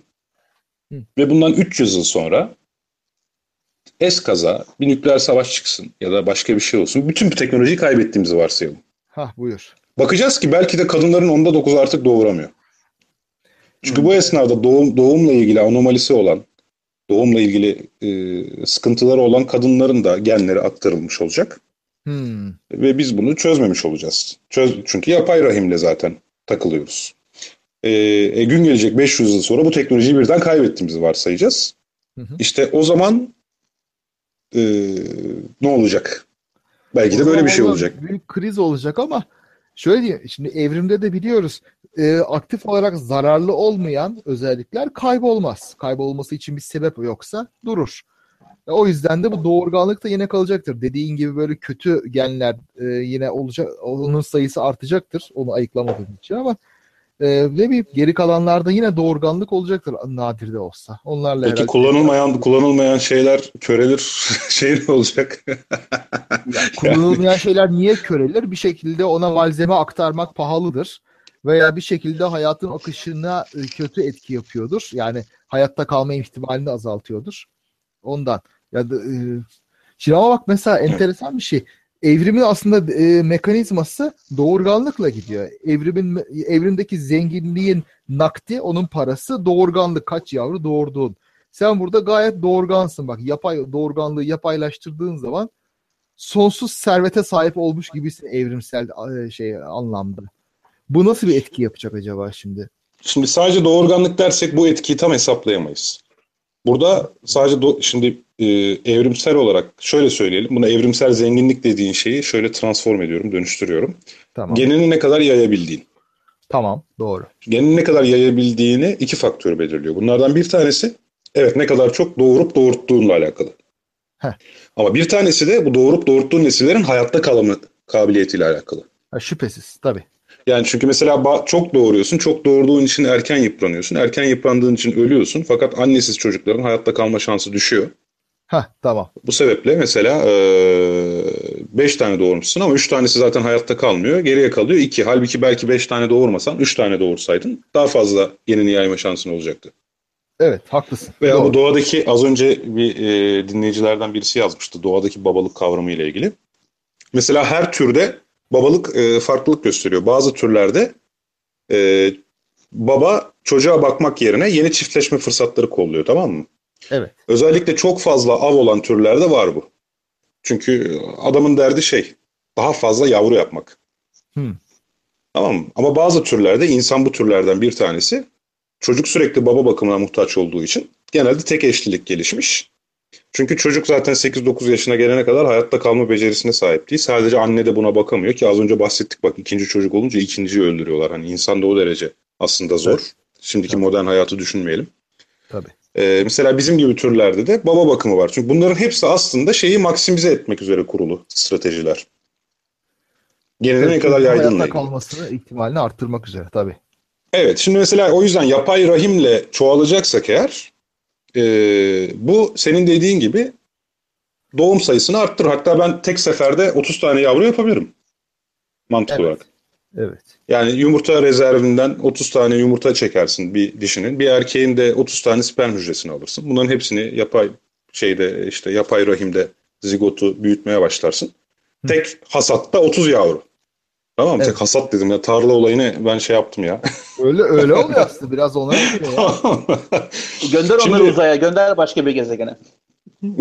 Daha oraya geleceğiz şimdi bak uzay ekonomisine geleceğiz. Peki bunun etkileri evet şimdi ben 30 yavru birden e, doğuracağım bunun etkisi ne olacak? Eğer şimdi bu yöntem çok çok pahalı olduğunu varsayarsak e, ilk başta bu şey olarak dengeler. Yani ben ne kadar yavru yapmak istersem servetimden o kadar azalacağı için o yavruların hayatta kalması için gereken şartları sağlayacak paraya artık sahip olamam. Tabii. Bu doğurganlığı arttırırken- bu süreç ucuzlayacak tabii. Herkese Ha. açık olacak. İşte ucuzadığı zaman sonsuz sermaye dediğin mesele oluyor yani. Al sana bir tane daha mesela eğer sosyal devlet olursak böyle böyle e, ütopik bir dünya olursak e, bu çocuklara da devlet bakacak. O zaman bir insan niye mesela bin tane böyle çocuk yapmasın? Böyle, yani yapar. Niye yapmasın? Soralım Halil'e soralım. Halil Ya ben belki işin e, pratik olarak gerçekten o minvalde gerçekleşeceğini düşünüyorum eğer böyle bir şey olursa. Ee, ekonomi değişiyor. Şimdi gig ekonomisi denilen bir yere doğru gidiyoruz ya. Herkesin artık birden fazla mesleği olacak ve meşgul olacağız. Çok farklı işler yapacağız. Hı. Kendimize ayırdığımız vakit azalıyor. Çocuklarımıza ayırdığımız vakit azalıyor. Ee, ve eğer diyelim ki tek başına yaşayan bir kadınsanız e, e, yani sizi e, çocuk baktığınızda ya kocanız evde kalıp o çocuğa bakamıyorsa ya da siz bakamıyorsanız e, yani çalışmak zorundasınız ham, hamileyken. E, bu çekici olabilir. Ve nüfus azalan devletler, işte Rusya, İtalya ya da Japonya gibi devletler e, eğer böyle bir e, teknoloji sübvanse ederlerse e, çünkü ekonomik getiriniz devam edecek eğer çalışmaya devam ederseniz e, böyle bir şey olabilir. Yani derler ki mesela tamam işte SSK'nın, senin Rusya SSK'sı ya da Japonya SSK'sı karşılıyor bunu. iki çocuğa kadar. İşte iki çocuk arasında 5 yıl olması gerekiyor. Ee, gayet güzel e, şey yaparken, işinizi gücünüzü yaparken işte ne bileyim 3 günde bir, ayda bir çocuğunuzu görmeye gidersiniz yapay e, şeydeki. Başında oturursunuz, kitabınızı okursunuz, müzik de dinletirsiniz. Yani istediğiniz her şeyi de yapabilirsiniz. Öyle bir ortam da sağlarlar size. Sonra çocuk doğar, e, onunla bir süre uğraşırsınız, e, kreşe verirsiniz, hayatınıza devam edersiniz. Yani e, çok uzak gözükmüyor bana. Özellikle e, bir devletin nüfusun azalması, iki insanların artık e, çok daha fazla e, iş güç hayat ailesine meşgul olması sebebiyle. O zaman bana bir de şu, bunu ça- şunu çağrıştırdı. E Şimdi bir devlet teşvik ediyor nüfusun artmasını bu şekilde yapay böyle çocuk yapılmasını. E şimdi karnımızda Nüfusun azalmamasın diye. Nüfusun artması demeyelim de nüfusun azalmaması. Bence ikisi farklı kavramlar. Tamam kabul. Ee, o, zaman işte çocuğu karnımızda büyütmüyoruz veya karnında büyüten eşimizle ne bileyim ilgilenmiyoruz. E, doğduğu zaman tamam görüyoruz birkaç kere ama yine onun bakımı muhtemelen profesyoneller elinde olacak. Daha sonra kreşte olacak. E şimdi bu çocuğun bizimle bağı ne olacak? Ve bu çocukla mesela biz hiç ilgilenmesek ve sadece profesyonelleri elinde büyüse aradaki fark ne olacak? Onun anne babası olmasak da olur. ve bunu bir adım daha ileri götürürsek bizden sadece yumurta ve sperm alınıp ondan sonra bunları laboratuvarda büyütüp ve topluma katsalar biz hiç onları hiç görmesek bu da olabilecek bir şey bunun doğal bir uzantısı olarak. Ee, hiçbir şekilde evet. çocuk duygusunu, annelik babalık duygusunu tatmadan yaşayabilmemiz mümkün olacak bu durumda. Çocukların da anne babasını yaş- tanımadan. Böyle bir durumda ya o da ama... kendine göre belki bir anne baba duygusu tadacak. Ee, yani şey düşünün işte e, klasik toplumları düşünün. Ee, neydi? Evlenene kadar erkek, kadın beraber yaşardı annesiyle babasıyla. Ee, annesinin babasının sözünden çıkmazdı. Ee, sosyal çevresi, annesi babası kimi tanıyorsa onun çevresinden gelişirdi. Ee, şimdiki Nordik toplumları yani İtalya falan demiyorum onlar hala bayağı klasikler bu yapı konusunda ama yani çocuk 18 yaşında, 17 yaşında hatta evden ayrılıp tamamıyla bağımsız bir birey haline gelebiliyor. Sosyal çevresi annesi ve babasından belki de tamamen bağımsız bir halde gelişebiliyor. Ee, yani bu şey gibi gelmiyor bana böyle siyah ve beyaz gibi gelmiyor. Gri'nin çok tonu var gibi geliyor. Ee, yani şey demiyorum işte bunun kadar bağımsız senin bahsettiğin kadar bağımsız bir durumda demiyorum e, Nordik toplumlar ya da bazı toplumlar. Hı hı. Ama çocuğun birey olarak kabul edilmesinden sonra zaten e, Batı toplumlarında bireydir yani çocuğa e, şey diye bağırmazsın. İşte 4-5 yaşındaki çocuğa yanlış işte diye bağırmış o bir bireydir o yani o nasıl bir adama bağırmıyorsan çocuğa da bağırmazsın ona da laf anlatmaya çalışırsın. Hmm. E, bu anlayışın olduğu yerde zaten çocuk ayrılıyor direkt. E, anne ve babası tabii ki hayatında oluyor ama e, tahakkümden çıkıyor. Yani anne ve babasının e, çok amiyane tabiriyle e, malı olmaktan çıkıyor zaten. Hmm. E, bunun belki bir ileriki merhalesi olacaktı. Şu anda konuştuğumuz. Evet. O zaman annelik, babalık veya aile kavramının da bir manası kalmayacak böyle bir durumda muhtemelen. Değişecektir ya. Mutlaka kalır bence de değişecektir diye düşünüyorum. Yani değişecektir. Bertrand Russell'ın Evlilik Ahlakı diye bir kitap vardı. Ee, evet. Bertrand Russell orada şey der yani çocuk bakımını devlet üstlendikçe anne ve babalık rolü azalacak zaten. Babalık rolü zaten ortadan kalkacak da annelik rolü de yavaş yavaş e, eski şeyini kaybedecek diye iddiada bulunuyordu. Bertrand Russell kaç kaç yıl önce yani kaç on yıl önce. Öyle. Öte yandan tabii böyle düşünüyoruz da muhtemelen insan doğası işlerin bu aşamaya gelmesine izin vermeyecek. Yani insan doğasının çok temel bir şey olduğunu ben tahmin ediyorum bunun. Doğamıza aykırı şeylere alışıyoruz dedim ama bu herhalde alışamayacağımız bir şeydir. Bana öyle geliyor. Hangisi hocam? E, çocuklarımızın bizden ayrı bir şekilde büyütülmesi ve çocukların Sen bunu baba olarak söylüyorsun bence. özel bir ilişki kurmadan büyümesi. Ama işte bu tamamen sosyal olarak inşa edilmiş bir şey bence. Ee, yok yani e, fiziksel yakınlıkla büyümek sosyal olarak inşa edilmiş değil. E, yok babalıktan olarak... bahsetmiyorum da yani şey annelik annelik zaten biyolojik olarak sonuçta var olan bir şey. Annenin koruma içgüdüleri, bebeğiyle hep bir arada bulunma içgüdüleri falan filan. Ee, bunlar evrimli bir sonucu zaten. Ee, ama ve lakin yine de yani bir bebek doğduğundan itibaren e, böyle bir hayat görse yani bir paralel evrene götürelim şu an hepimizi tamam mı? Seni beni Halil'i e, ezelden beridir gördüğümüz şey olsun. Bir bebek doğar doğmaz devlet tarafından alınıp şeye konsun. Hı hı. Yetiştirme merkezlerine ve ömür boyu belki 30 yaşında bir kere daha görme hakkı tanısı falan. Yani bu norm haline gelsin. Eğer bu bir norm haline gelirse ve biz hayatı zaten böyle görürsek ve zaten biz de böyle yetişirsek falan filan e, bunu kimsenin yadırgayacağını sanmıyorum ben. Bilmem. Onun tarihte güzel bir örneği var biliyorsunuz değil mi?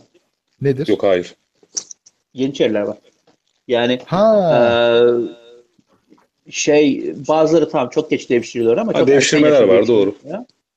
Devşirmeler var. E, ailesiyle bazı yani çok bazı bazıları koruyor e, şeylerini, bağlantılarını. Ama ailesiyle bağlantısı tamamen kopup da kendini bir toplumda e, ya da bir grupa ait hissederek ve sultanı baba figürü olarak görerek e, yaşamını sürdüren e, insanlar var yani. Hmm. Ha, evet doğru yani zaten hatta ezelden pek çok çocuk kaçırılıyordu ailesinden şöyle böyle vesaire. Bir anne baba bağı olmadan e, şey yapabiliyordu.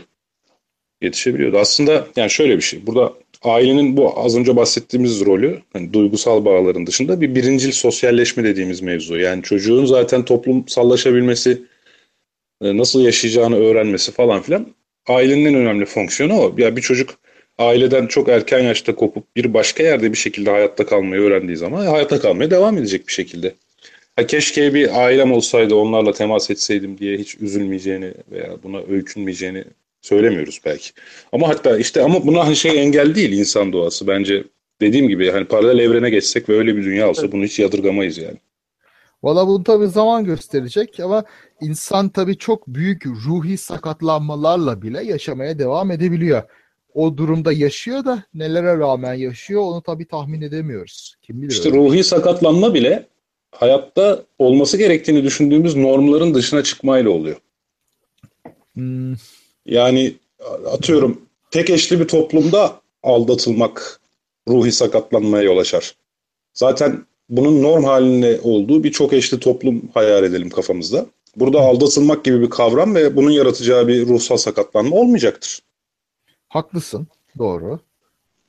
Ee, bilmiyorum belki yine de olacaktır. Çünkü insanın tabiatında yine bayağı bir e, yani kıskanma var. Bu bizim yine evrimsel gerçeğimiz sonuçta. Ee, gerçekten de böyle hiç aldatmayı önemsemeyen insanlar ama hiç kültürel olarak var mı bilmiyorum. Ya bazıları tamam önemsemeyebilir çok sevmediği için veya kendisi başkasına aşık veya tamam umursamıyor olabilir ama bir toplum olarak bunun e, norm sayıldığı, aldatmanın norm olabileceği ve gocunduracak bir şey olmaması vaki mi onu bilmiyorum. Senin bildiğin var mı? Var var. Var, Ya var çok öyle çok eşli toplumlar. Yani primatlarda böyle bir çok- dert yok çok mesela. insanlarda da var. Yani e, Nepal'de bildiğim kadarıyla var. E, işte bir ormanlarında var bildiğim kadarıyla. E, ama ilginç bir şeydir bu toplumlarda mesela e, aynı zamanda tecavüz inanılmaz yaygın. E, cezalandırmak olarak yaygın. Ne kadar bir paralelliği var? Paralelliği var mı yoksa işte e, şey mi? E, aldatıcı bir paralellik mi? Bilmiyorum. Şey geleceğim Tevfik'in dediğine geleceğim. Mesela aborjin toplumlarda çocukların e, düşmanları mızraklayarak öldürmesi değil mi? Yani bu Ha, çocukların evet mesela bu ruhsal sakatlanma yaratmıyor. Ruhsal sakatlanma yaratmıyor. Biz günümüzde mesela şu anda ben ne zaman çıksam çocuk parkında bir çocuk başka bir çocuğa bağırdı mı ya da ağlattı mı anne baba babalar bir araya geliyorlar ve özür dilettiriyorlar. Özür dilerim seni üzdüm bir daha yapmayacağım diye özür dilettiriyorlar. Şimdi böyle bir çocuk mesela aborjin toplumda yaşayabilir mi? Hayatta kalamaz yani. Ee, o ruhsal sakat bu derler o çocuğa. Ee, ama günümüz toplumunda aborjin bir çocuk mesela karşıdaki çocuk kaydağını e, aldı mı elinden kafasına taş alıp kafasına vurursa e, bu çocuk şey olur yani e, psikiyatristler seferber olur bu çocuk için. E, o yüzden katılıyorum şey. Bu sosyal konstrakt, sosyal yapı olduğuna katılıyorum bunu. Bu norm, ruhsal sakatlanma, normal nedir? E, tamamıyla değişken şeyler ve hatta bir toplumda 10 yıl içinde bile değişe, değişebiliyor bunlar. E, şimdi geçmişe baktığınızda mesela 15-20 yıl öncesine baktığınız ve günümüze baktığınızda e, bile aradaki farkları görebiliyorsunuz. Hmm. İnsanın Evet, çok mesela bu arada çok ilginç, kadın- adapte olabiliyor. Yani en garip şeylere böyle giriyoruz. Çok değişik şeylere ve hepsinde de başarılı bir şekilde yaşıyoruz. Çok ilginç bir şey bu insan adaptasyonu. Hmm. Pardon, böldüm Evet. lafını Tevfik buyur. Yok yok abi yok. Yani ben de aslında benzer bir şey söyleyecektim de işte adapte olduğumuz şey zaten sosyal şartlar olduğu için işte bu sosyal şartların ilk başta nasıl kurgulandığı e, çok Hı. şeyi değiştiriyor. Bir tane kadınların çok eşli olduğu bir toplum var. Hı. Tabii sebepleri tartışılır. Sebebi şey e, toplumda arazi o kadar küçük ki bütün kardeşler, erkek kardeşler aynı kadınla evleniyor. Ha. Ki böylece e, bu arazi bölünmesin. Ya tek amacı da bu. Yani ekonomik Evet. temelli olarak böyle sosyal bir norm gelişmiş. Şimdi yani başka toplumlarda dört tane erkek kardeşim, beş tane erkek kardeşim, bir tane kadınla evlenmesi denen olgu e, bayağı ruhsal sakatlayıcı, kabul edilemez falan filan bir şey yani. İşte ama orada değil. Yani çocuklar böyle doğup böyle görüp zaten normal olanın bu olduğunu falan düşünüyorlar. Hatta orada ben kardeşim karısıyla evlenmeyeceğim diyen bir adam olursa manyak mısın lan toprağımı öldüreceksin falan diye dövüyorlardır herhalde. E, buralarda da işte dul yengemle evlenmeyeceğim dediğinde aynı şeyi yapıyorlar. Yani Ha öyle evet burada da öyle var. töreler var. Aynen Tabii. burada da var. yani şeyde Tevrat'ta bile var onun hikayesi. Onan'ın hikayesi odur mesela. Şeydir. e, Evet. Öl- ölmüş abisinin eşiyle evlenmek istememiştir, isyan etmiştir. Hatta tohumunu toprağa akıtmıştır derler. Onanizm yani mastürbasyon kelimesi onun isminden gelir ve Tevrat'ta lanetlenmiştir böyle davrandığı için. Bu da onun Eski başka- Mısır'da zaten şeydir yani herkes kardeşiyle eski Mısır'da. Herkes mi? Firavunlarda çok yaygın Ya olduğunu biliyorum ama. Yani ben bilmiyorum evlenmeyen Firavun. Yakın akrabasıyla kardeşle evlenmeyen. Bilen varsa söylesin. Ee, ama yani herkes olmasa bile herhalde bir %80, %90 vardır belki de. Şeyde bile var. Bu Habsburglarda bile var. Ee, aile içi evlilik sebebiyle. Hepsi Victoria'nın torunları. Hmm. Çok büyük sağlık problemleri var. İşte hemofili var. Ee, 1700'lerde sanırım e, Habsburg Hanedanı'ndan gelen İspanya kralı kimdi? Üçüncü Charles galiba bakmak lazım.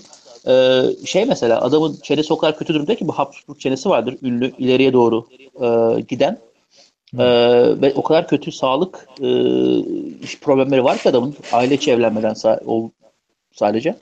Bu yüzden e, adam şey yapamıyor. Kral, İspanya kralı konuşamıyor. Konuştuğunu kimse anlamıyor. Yemek yiyemiyor. Çenesi o derece kötü. Oo. Ee, 20'li yaşlarda saçları dökülüyor.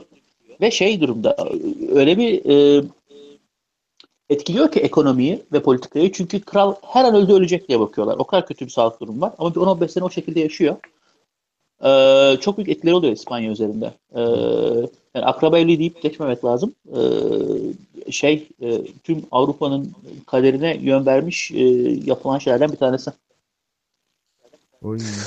Evet. Şimdi yavaş yavaş uzay ekonomisine geçiş için o zaman diyorum ki işte Tabii. mesela başka bir gezegene yapay rahime bebekleri koyup göndersek yolda büyüseler falan. Uyandıklarında sıfır sosyal normla uyansalar ne olur ya? Ya yakında böyle şeyler olacak mı? Vallahi ben, benim düşüncem e, firmware'leriyle böyle yani içlerindeki bazı topla, toplumsal normlarla bir şeyle başlatırlar. Şimdikilere belki hiç benzemez ama bazı ortak noktalarla bir şey başlar herhalde. Böyle itiş kakışla bir e, zorbalığa dayalı bir hiyerarşi kurup ondan sonra üzerinde yavaş yavaş ince oynamalar yaparlar herhalde. Sineklerin tanrısı falan gibi bir şey mi olur diyorsun? Muhtemelen, muhtemelen. Ama sineklerin tanrısında bile o çocuklar bir toplumun içinde büyüdükten sonra o adaya gitmişlerdi. Sen orada doğmalarından bahsediyorsun. Sıfır. Ama genelde işte ha doğru tabii benim bahsettiğim çok ekstrem bir örnek de aslında belki bunu çocukları göndersek diye revize etmek e, soruyu yerinde olur. Hı. Ee, hani sineklerin tanrısında da işlenen şey insanın özüne dönüşüydü aslında zaten. Yani sen o çocukları e, işte batılı Avrupalı değerlerle büyütmüşsün ama bir adaya koyuyorsun işte bir süre sonra. Hı. Ee, normal insan kendi vahşi doğasına dönüyor. Zaten ana fikri de o galiba o romanın değil mi? Ben çok uzun zaman oldu okuyalı da. Ben de öyle hatırlıyorum. Ben de öyle Bugünkü kafayla okusam bambaşka okurum herhalde. Peki hocam e, gerçekten bu yapay rahim dediğimiz mevzu o zaman gün gelecek uzayda kolonizasyonda falan filan da işe yarayacak. Çünkü belki yer çekimi olmayan bir gezegende anne doğumu normal şartlarda sağlıklı olmayacaktır herhalde. Yani bebek doğumu, hamilelik falan. Hı. Fakat biz santrifüjle yapay yer çekimi oluşturduğumuz küçük odalarda yapay rahimle bebek şey yapabiliriz o zaman. Vay icat yaptım ha. Hatta e, yapay rahmin varsa çocuğa e, şey yer çekimine de ihtiyacın yok. Çocuk zaten yüzüyor sıvının içinde.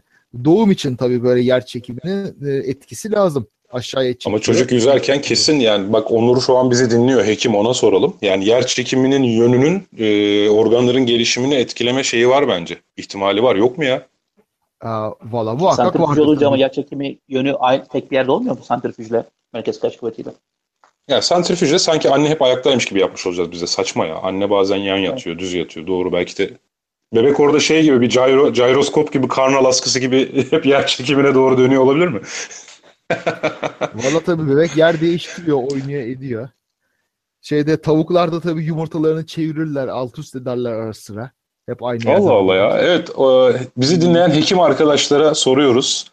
Yer çekimi hamilelikte etkili mi? Yer çekiminin nerede olduğu yani bunun bebeğin gelişimine bir etkisi var mı? Hakikaten bunu bir e, şey yapmak lazım. Çok ilginç. Tabii yani. Tabii sonuçta bebek genelde böyle e, baş sonradan böyle baş aşağı dönüyor. Daha önce hep baş yukarı duruyor. O tabii yer çekiminin yönünü belirlediği bir şey. Herhalde bir etkisi vardır diyorum ama emin de olamam.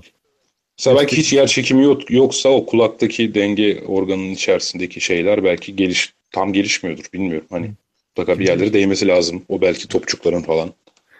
Ya Şu an tamamen henüz sallıyorum. hala uzaya girmedik. Ha, Uzay evet ya hep şu bebek konusu amma ilgi çekiciymiş arkadaş. Vallahi. Evet şimdi uzay uzay yolculuklarında yapay ya tamam yapay rahimden geçme ille öyle oradan bağlayacağız diye kasmayalım. Halil Tamam. bize uzay ekonomisinden bahset abi. Aa, nasıl da uzman olduğum bir konudur. ya biz seni ondan çağırdık ya sen. Sen Şimdi mi söylüyorsun? Yani astronot değil misin? E, ge- geçmiş emekliyim. Emekli oldum ya. Ha tamam peki.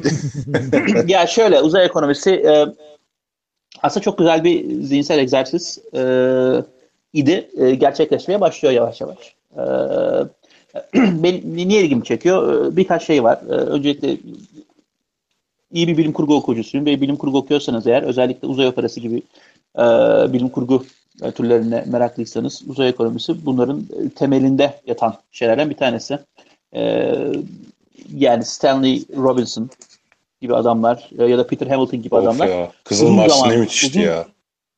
E, mi? müthiştir Pardon. değil mi? Pardon abi devam et. Ee, uzun estağfurullah estağfurullah uzun zamanlarını ayırıyorlar bu ekonomik e, şartların e, yaratabilmek için. Yani işte e, Peter Hamilton daha çok derin uzayla alakalı şeyler yaratıyor.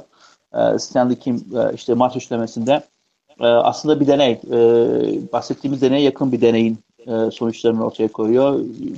E, insanlar Mars'a giderlerse e, ve bağımsız bir topluluk haline gelirlerse ne olur? Acaba nasıl normal geliştirirler diye. Ee, bu çok uzun bir süre şey oldu. Tabii bilim kurgunun e, ekseninden çıkmadı. Ama e, bir son 10-15 yıldır e, gelişmeler, ortaya çıkan gelişmelerle aslında belki de bazı öğelerin en azından e, gerçekleşme yaklaştığını görüyoruz. E, bunlardan bir tanesi tabii herkesin bildiği Elon Musk'ın girişimleri. E, uzaya malzeme çıkarmanın ya da madde çıkarmanın ucuzlaması kendisinin yaptığı teknik gelişimler, yani kendisinin dediğim kendi şirketinin. Şu şekilde ölçülüyor aslında. Uzaya, uzaya madde göndermenin ucuzlamasını şöyle açıklayalım. E, gönderilen her bir kilogram maddenin e, gönderilme fiyatı, yörüngeye oturtulma fiyatı ne kadardır? Yani işte bu 10 bin dolar mı, 30 bin dolar mı, 40 bin dolar mı? E, kendisinin çalışmaları şey olacak. E, özellikle yaptığı roketlerin e, yeniden kullanılabilir roketlerin. Çünkü eskiden nasıldı? Görenler hatırlarlar işte. Özellikle Ay'a insan gönderilmesi görüntülerini. Roket giderdi, rakı yakıt tankları olurdu. Ben de şu anda konuşuyorum ama Tevfik o var orada. E, uzay mühendisi. Kendimi şeyde ya bozmuyorum tamam falan dermiş. Yok abi devam et sen. Kendimi sınavda gibi hissediyorum.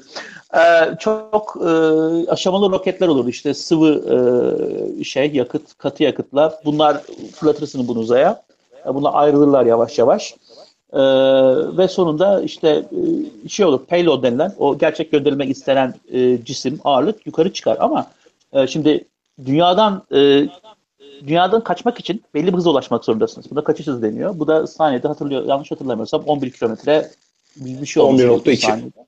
Evet evet 11.2. 11.2.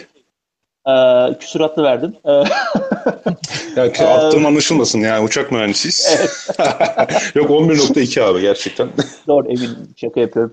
Ee, ve şey bu şeyler roketlerin aslında e, taşıdıkları yakıtların çoğu o yakıtı taşımak için kullanılıyor.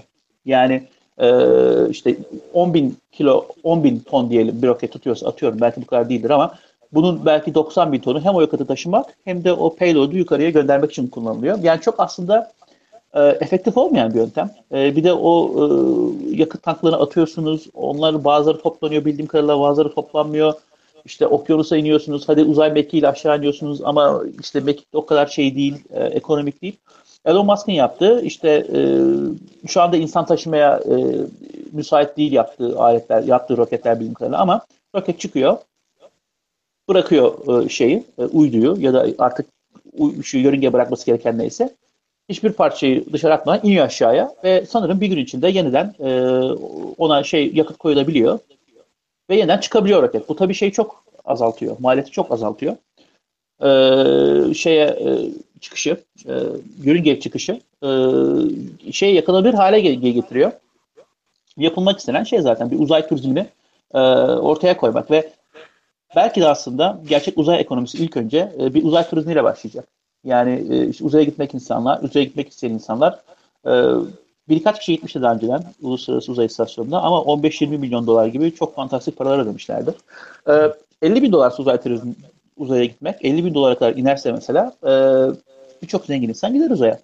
E, ve bu turizm başlatır işte. İlk uzay ekonomisi bu şekilde başlar e, diye düşünüyorum. Aslında buna ilk sivil uzay ekonomisi, sivil uzay ekonomisi böyle başlar demek evet. lazım. Çünkü hükümetler evet. adına şu an oraya uydu çıkarmak aslında uzay ekonomisini başlatmış oluyor. Yani Elon Musk'ın şirketi doğru, ilk doğru. bu konuda e, son nihai teslimatı yapan şirket olarak ilk özel şirket.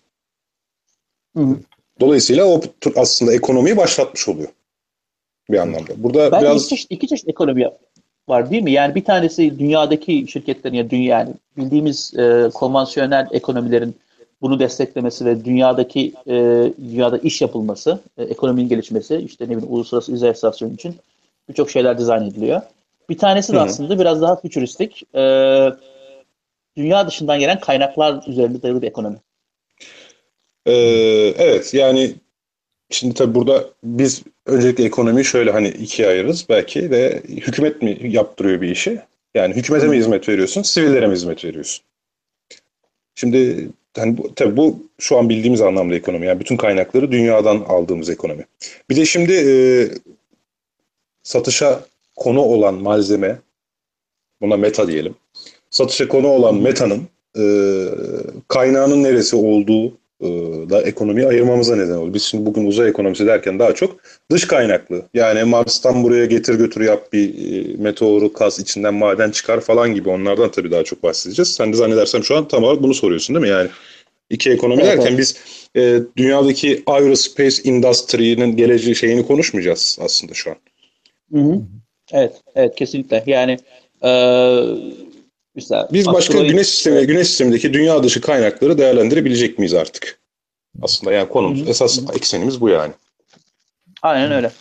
Yani bunu yapmak için de tabii şeyler lazım. Yani e, uzay asansörü denilen bir kavram var mesela. E, Elon Musk'ın şimdi maliyetleri bayağı düşürdü ama yine de belli bir yakıt harcamak zorundasınız ve yakıtınızı taşımak zorundasınız. Bu da maliyeti arttırıyor. Uzay asansörü şöyle bir şey. Çok uzun bir ip düşünün. Ee, İpin bir ucunda bir ağırlık var. İpin öbür ucu dünyaya bağlı ve bu ip gergin bir şekilde duruyor. İpin havadaki kısmı yörüngede. Ve e, ya ip dediğim e, tabii ki nanon şu anda düşünülen karbon nanotüpler ya da daha henüz keşfedilmemiş malzemelerden yapılan bir şeyden bahsediyoruz. Bunun şöyle bir yararı oluyor.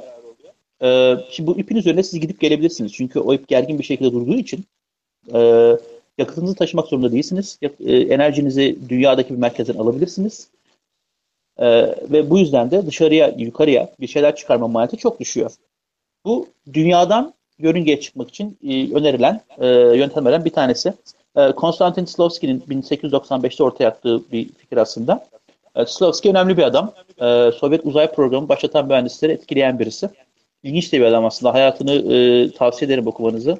Ben bir köşe ee, yazısı şey, yazmıştım onun hakkında. Linkini paylaşayım hemen dinleyicilerimizle. E, Moskova'nın böyle 100-150 mil e, güneyinde küçük evlerden birinde yaşamış, doğanın içinde yaşamış, e, aslında şeyle pek arası olmayan e, bir insan. E, şimdi bu uzay asansörü dedik, karbon nanotip dedik. E, fantezi gibi geliyor ama insan yani şirketler bunlara ciddi ciddi bakmak bakıyorlar artık. 2014'te mesela Google X'in e, bir ARGE takımı var Rapid Evaluation diye. E, bunlar şey yapmışlar. Acaba demişler e, uzay asansörü şu anda mümkün müdür yapmak? E, ve teknolojinin henüz yeterli olmadığına karar veriyorlar. Özellikle malzeme bilimindeki e, teknolojinin ve e, sonra ziyaret etmek üzere bu uzay asansörü fikrini e, şeye kaldırıyorlar şu anda. Rafa kaldırıyorlar. Sonradan şey yapmak üzere. E, Şimdi uzay asansöründen sonra e, sanırım belki de e, yapılması en muhtemel e, uzay asansörü yani çok büyük bir yatırım gerektiriyor. Yani bu işler çok büyük çok büyük paralar. Aya adam getirip götürmek Apollo programının günümüzde işte enflasyonla değiştirilmiş olarak eğer onun enflasyon etkisine katarsak maliyeti 110 milyar dolar civarında. Herhalde bu uzay asansörü daha büyük de olur. Ama uzay, uzay asansörüne pek gerek olmadan da yapılabilecek üretimler var. Ee, uzayda özellikle yörüngede. Ee, yerçekimsiz aramda, alanda üretim mesela. Ee, yerçekimsiz demek ne kadar doğru bilmiyorum. Ona mikrogravity deniyor galiba. Çünkü oradaki cisimlerin de birbirlerini çekmesi var. Ee, ama en azından dünya çekimi dışından çıkıyorsunuz. Devamlı serbest düşüş içinde bulunuyorsunuz. Ee, yörüngede gittiğiniz için. Ee, aerojel denilen bir madde var. Ee, şey ışığı yarı geçirgen sünger gibi %98'in üzerinde bir oranda havadan oluşuyor. Ultra hafif bir madde bu. Isıyı az iletiyor ve düşük yoğunluklu. Şimdi neye benzediğini tahayyül etmek için şunu diyelim. E, İngilizce donmuş duman deniyor buna. Donmuş bir duman düşünün. E, sert bir şey bir madde, dayanıklı bir madde. 2 gramlık bir aerojelin üzerindeki kibrit kutusundan biraz büyük bir aerojel bu. Mesela 2000 kilogram, 2.5 kilogramlık bir tuğlaya koyabiliyorsunuz. E, aerojellerin özellikle yer çekimsiz aranda üretimi e, çok daha kaliteli aerojeller üretilebiliyor. Mesela bu şey olabilir, e, bir ekonomi, bir gelişen bir üretim olabilir e, yer çekimsiz alanda. E, o şeye koyulan, yörüngeye koyulan bir fabrika. E, büyük ihtimalle robotların çalıştığı, belki bir ya da iki kişinin orada bulunduğu, çok fazla insan olmasına gerek olmayan bir fabrika. Bunu yapabilir. E, çok ilginç bir şey. İnsülin üretimi mesela, insülin e, çok daha kaliteli oluyor. Daha kristalleri daha büyük oluyor yer çekimsiz alanda. E, en azından okuduğum kadarıyla. Çünkü sedimentasyonu engelliyor yer çekimsiz ortam. Yani normalde iki maddeyi karıştırırsınız yer çekimi işin içine girince sedimentasyon, çökelme oluyor ve maddenin en azından e, karıştırdığınız iki ya da üç maddenin ağır olan kısımları aşağıda kalıyor. Yer çekimsiz ortamda ise difüzyon iki maddenin karışımı için neredeyse tek yol haline geliyor. E, bu da kristal boyutları etkiliyormuş okuduğum kadarıyla. Hmm. E, sıvılar mesela yer çekimsiz ortada mükemmel küre haline geliyorlar. Sizin uğraşmanıza gerek yok. E, diyelim ki metal döküyorsunuz. Aynı boyutta üretmek çok kolay. E, normalde e, onu bir kalıba dökmek zorunda değilsiniz. Ne prese ihtiyaç var ne o kadar ekipmana ihtiyaç var. E, eğer yer çekimsiz ormanda bir e, sıvı metali bırakırsanız o donuyor ve mükemmel bir küre haline geliyor. Çok ilginç. Tehlikeli materyaller var mesela. Yani dünyada yapılmasını istemeyeceğiniz üretimleri uzayda yapabilirsiniz. Hmm. Bunlar biyolojik araştırmalar olabilir. E, nükleer araştırmalar olabilir belki. E, mega yapılar var e, mesela Mars'a koloni kullanılacaksa ya da Ay'a bunu uzayda inşa etmek daha mantıklı. Buradan dünyada bir şeyleri e, inşa edip de örüngeye çıkarmak çok pahalı. E, uzayda inşa edip oradan gidebilirsiniz. Yani e, bunlar var. E, çok konuştum. Asteroid madenciliğine girmeden önce biraz susayım. Şimdi ben o zaman hazır araya gireyim. Onur e, hazır sen yer çekimsiz ortamdan bahsetmişken Onur Arpat şöyle söylemişti. NASA uzayda tip tıp ve fizyoloji şey pardon yanlış yere gelmişim. Şöyle söylüyor. NASA uzun süre şey uzun süre yer çekimsiz ortamda kalan astronotların beyninde gri madde azaldığı keşfedilmiş. Gri maddenin. Dolayısıyla yani tamamen yer çekimsiz ortamda e, yetişen bir caninde de bazı problemler olabileceğine varsaymak akla yatkın diyor e, bu bilgiden yola çıkarak Onur. E, bu arada ben de Kaan sen bir şey diyeceksen sen demeden şöyle söyleyeyim. Bu çok ilginçtir. Uzay asansörü konusu benim hayatımdaki ilk mühendislik kazancımdır. Öyle mi? Abi çılgın bir çılgın bir yerli mucidimiz tamam mı? Çok çılgın bir adamdı. İş, yani bu çılgınlığı da ciddiye alıyordu. Ee, uzay asansörünü gerçek anlamda bir uzay asansörü projesini ilk yapan adam olmak istiyordu. Tamam mı? Gerçekten kas, kasmıştı. Bir bilim forumundan da beni bulmuştu. O zaman ben uçak mühendisliği öğrencisiydim 3. sınıf. Bana demişti ki işte bir uzay asansörünün rüzgardan kaynaklı havada bir uzay asansörüne uygulanacak rüzgardan kaynaklı kuvvetleri hesaplayabilir misin demişti. Ben de NASA'nın e, rüzgar e, uydusu şey rüzgar rada, e, verilerini kullanarak çeşitli irtifalarda işte interpolasyon yaparak aradaki noktalarda da e, ki, tahminleyerek e, şey muka, mukavemet hesabını yapmıştım. Ne kadar kuvvet binecek uzay asansörüne falan diye ve bunun için ben işte bugünün parasıyla 1000 lira 1500 lira almıştım adamdan. Güzelmiş. Bravo. Olay, yani çok ilginç değil mi? Uzay asansörü Ama... benim ya bu hayatta ilk yaptığım iş abi. Atmosferik etkiyi düşündüğüne göre adam aslında biraz işi biliyor yani o kadar çok da şey bir adam değil yani tam çılgın ama. Ha, adam çok ciddiye alıyor. Yani. Profesörlere falan da parayla iş yaptırıyordu yani. Ben ucuza kaçtı. Ya ucuza kaçtı da beni seçti yani. Adam ciddi ciddi parasını bu tür işlere harcıyordu. Çok ilginç bazı başka icatları vardı. Satıyordu yani. O da bir hobi. İlginç evet. evet o da bir hobi yani. Valla kendini bir şeye vermek güzeldir ya. Yani bir yere varsın varmasın. Evet. Bu iyi bir şey. Helal olsun. Evet. Evet. Şey, e, Halil'in dediğine ben katılıyorum böyle şeylerde. Şimdi bu tür özellikle de uzayla ilgili bir teknoloji veya bir sanayi kuracaksak bunu gezegenlerin dışında yapmak çok daha mantıklı. Çünkü gezegen yüzeyi dediğimiz şey bir kuyunun dibi. Bu kuyudan önce dışarıya tırmanmaya çalışıyoruz müthiş bir enerji harcayarak. Evet. Sonra başka bir kuyuya ineceğiz mesela Mars'a ya da Ay'a. Sonra bir daha oradan çıkmaya çalışacağız. Hiç gereği yok. Aslında böyle şeyleri yani yörüngede yapacaksın. Yörüngede imalathaneler kurmak, dev fabrikalar kurmak, dev laboratuvarlar kurmak. Şeyin, Tabii ya ne uğraşacaksın ya dünyada? Yörüngede yapacaksın abi böyle işleri. Halil'in söylediği O işin avantajlar vergisi nasıl olacak acaba ya? Mesela e, yer sıkıntın yok. Yani e, bu kadar arsam var veya bu kadar yerim var, malzemem şu kadar falan diye değil. Büyüt, devasa imalathaneler ya da laboratuvarlar kur. Statik derdin yok zaten mikro, e, mikrogravity ortamındasın. Ben bu böyle büyük olursa çöker derdin yok. Yap kocaman Hı. binalar. Ya yok Ondan da sonra işte onu- oranın başka sorunları var hocam ama yani olur mu? E, orada Tamam, mesela yani- ne, ne olacak mesela? Ya statik derdin yok da dünya yörüngesinde bir, bir ton başka tehdit var ya da bir ton başka risk var. Tamam e, statik var. statik Ee, derdin yok ama orada çalışan var. adamının şöyle hafif tulumu delinse al sana e, emniyet riski yani. E, tamam o, o zaten hep var. Bir tornavidayı aşağıda unutsan gidip getirmesi 100 bin dolar abi. Zaten bu ya Öyle bir şey olmuştu değil mi? İki sene önce bir alet takımını dünyaya düşürmüşlerdi. Öyle miydi?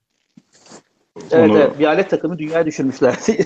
şey yaparken, e, uluslararası uzay istasyonunda bir panel değiştirirken gidip yedeğini almak zorunda kalmışlardı. E, iyiymiş. Ya mesela yani şey evet orada pek çok dert yok da şeyi kaçırmamamız lazım. Şimdi biz basit bir uçak operasyonunda bile o kadar çok emniyet riski var ve bunları yönetmek için bunları da öğrenmek için 70-80 senemizi harcadık. Ee, harcadık derken ben yeniyim tabii bu işlerde bir 15 yıldırım da hani tüm uçak mühendisi abilerime emniyetçi abilerime sesleniyorum geriye dönük. Hani bunları öğrenip havacılığı havacılık faaliyetlerini emniyetli hale getirmek çok uzun yıllar aldı. Şimdi yörüngede tamam pek çok avantajımız var. Mikrogravite orada ortamı, statik derdimiz yok, alan geniş falan filan. Ama insanları nerede yatırıp kaldıracaksından tut. Oradaki Ama niye insanların insan çıkarmak zorunda kalasın? Bir sen sözünü kesiyorum ama niye insan çıkarmak zorunda kalasın? Tamam Yani tamamen, tamamen oto- otonom bir üretime çevireyim ama otonom otonom cihazların programlaması ve tamiratı için de olsa mutlaka insan ekiplerine ihtiyacım var. Valla ben bir size ikincisi yörüngede olmanın riskleri var. Yani yörüngede olmanın başka riskleri var yani. bunu, Yok size, mu? size ben bunun için yazacağım yani e, hayal ettiğim şeyi anlatayım o zaman. Şimdi e, bu ilk aşamalardan sonra en karlı işle başlayacaklar. Dünyaya yakın geçen e, gök taşlarının yönünü değiştirip dünyaya yaklaştırmak ve onun içindeki malzemeyi ayrıştırmakla başlayacaklar. Muhtemelen böyle roket takıp dünyaya düşürecekler. Yanan yanacak, yanmayanı çıkartacaklar, e, kullanacaklar. Ha, güzel. Sonra buradan kar gelmeye başlayınca e, artık bunu yörüngede e, imalathanelere yapalım diyecekler. Bir Orada dakika abi dünyaya ne düşürecekler? Orayı kaçırdım. Dünyaya göktaşı. Abi biraz dünyaya şey ya. evet O- ya dünyaya zannetmiyorum. şöyle Vallahi dünyaya abartmıyorum bir kamyon kadar göktaşı düşürürsen e, İstanbul kadar yeri yok edersin. Ya o kontrolsüz Rusya'daki ne kadar? Zaten 3-4 metre miydi? yönlendirmiş olacaksın. Onu böyle roketlerle yavaşlatarak yavaş yavaş Ha, böyle ha yavaşlatarak ha ha ha Tabii, tamam tabii. eğer ya tabii ya yavaşlatabiliyorsan sorun yok ama onun etrafı yayacağı bir radyasyon var abi. Ne gibi? Uzaydan Radyoaktif geliyor. radyasyon.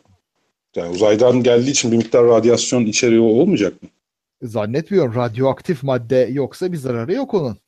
Öyle mi? Tamam. Peki Tabii. sen Heh, kafam yani- karışmış olabilir. Şey ondan sonra e, dünya yörüngesinde başlayacak.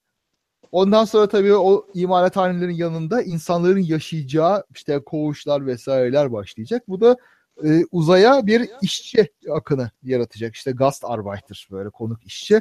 Böyle yeni bir göç dalgası başlama, başlayacak yavaş yavaş.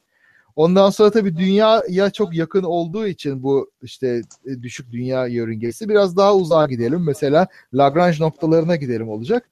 Lagrange noktalarında hem daha e, kuyu daha az derin hem de başka yerlere gitmek kolay. Yavaş yavaş böyle Lagrange noktalarına mesela asteroid kuşaklarından veya başka yerlerden malzemeler toplanacak. E şimdi bunu ta dünyaya götürmek yerine onları işleyecek her türlü şeyi de oracağa kur ver. Ham madde orada, işlenen malzemeler orada. Muhtemelen son böyle bitmiş ma- mamul e, dünyaya ya da Mars'a ya da Ay'a nerede ihtiyaç varsa oraya gönderilecek yavaş yavaş. Bunun tabii sonuçları ne olur? Onun hemen yakınında mesela artık e, uzay kolonileri kurulmaya başlar. Ciddi böyle dört başı mamur e, uzay kolonileri.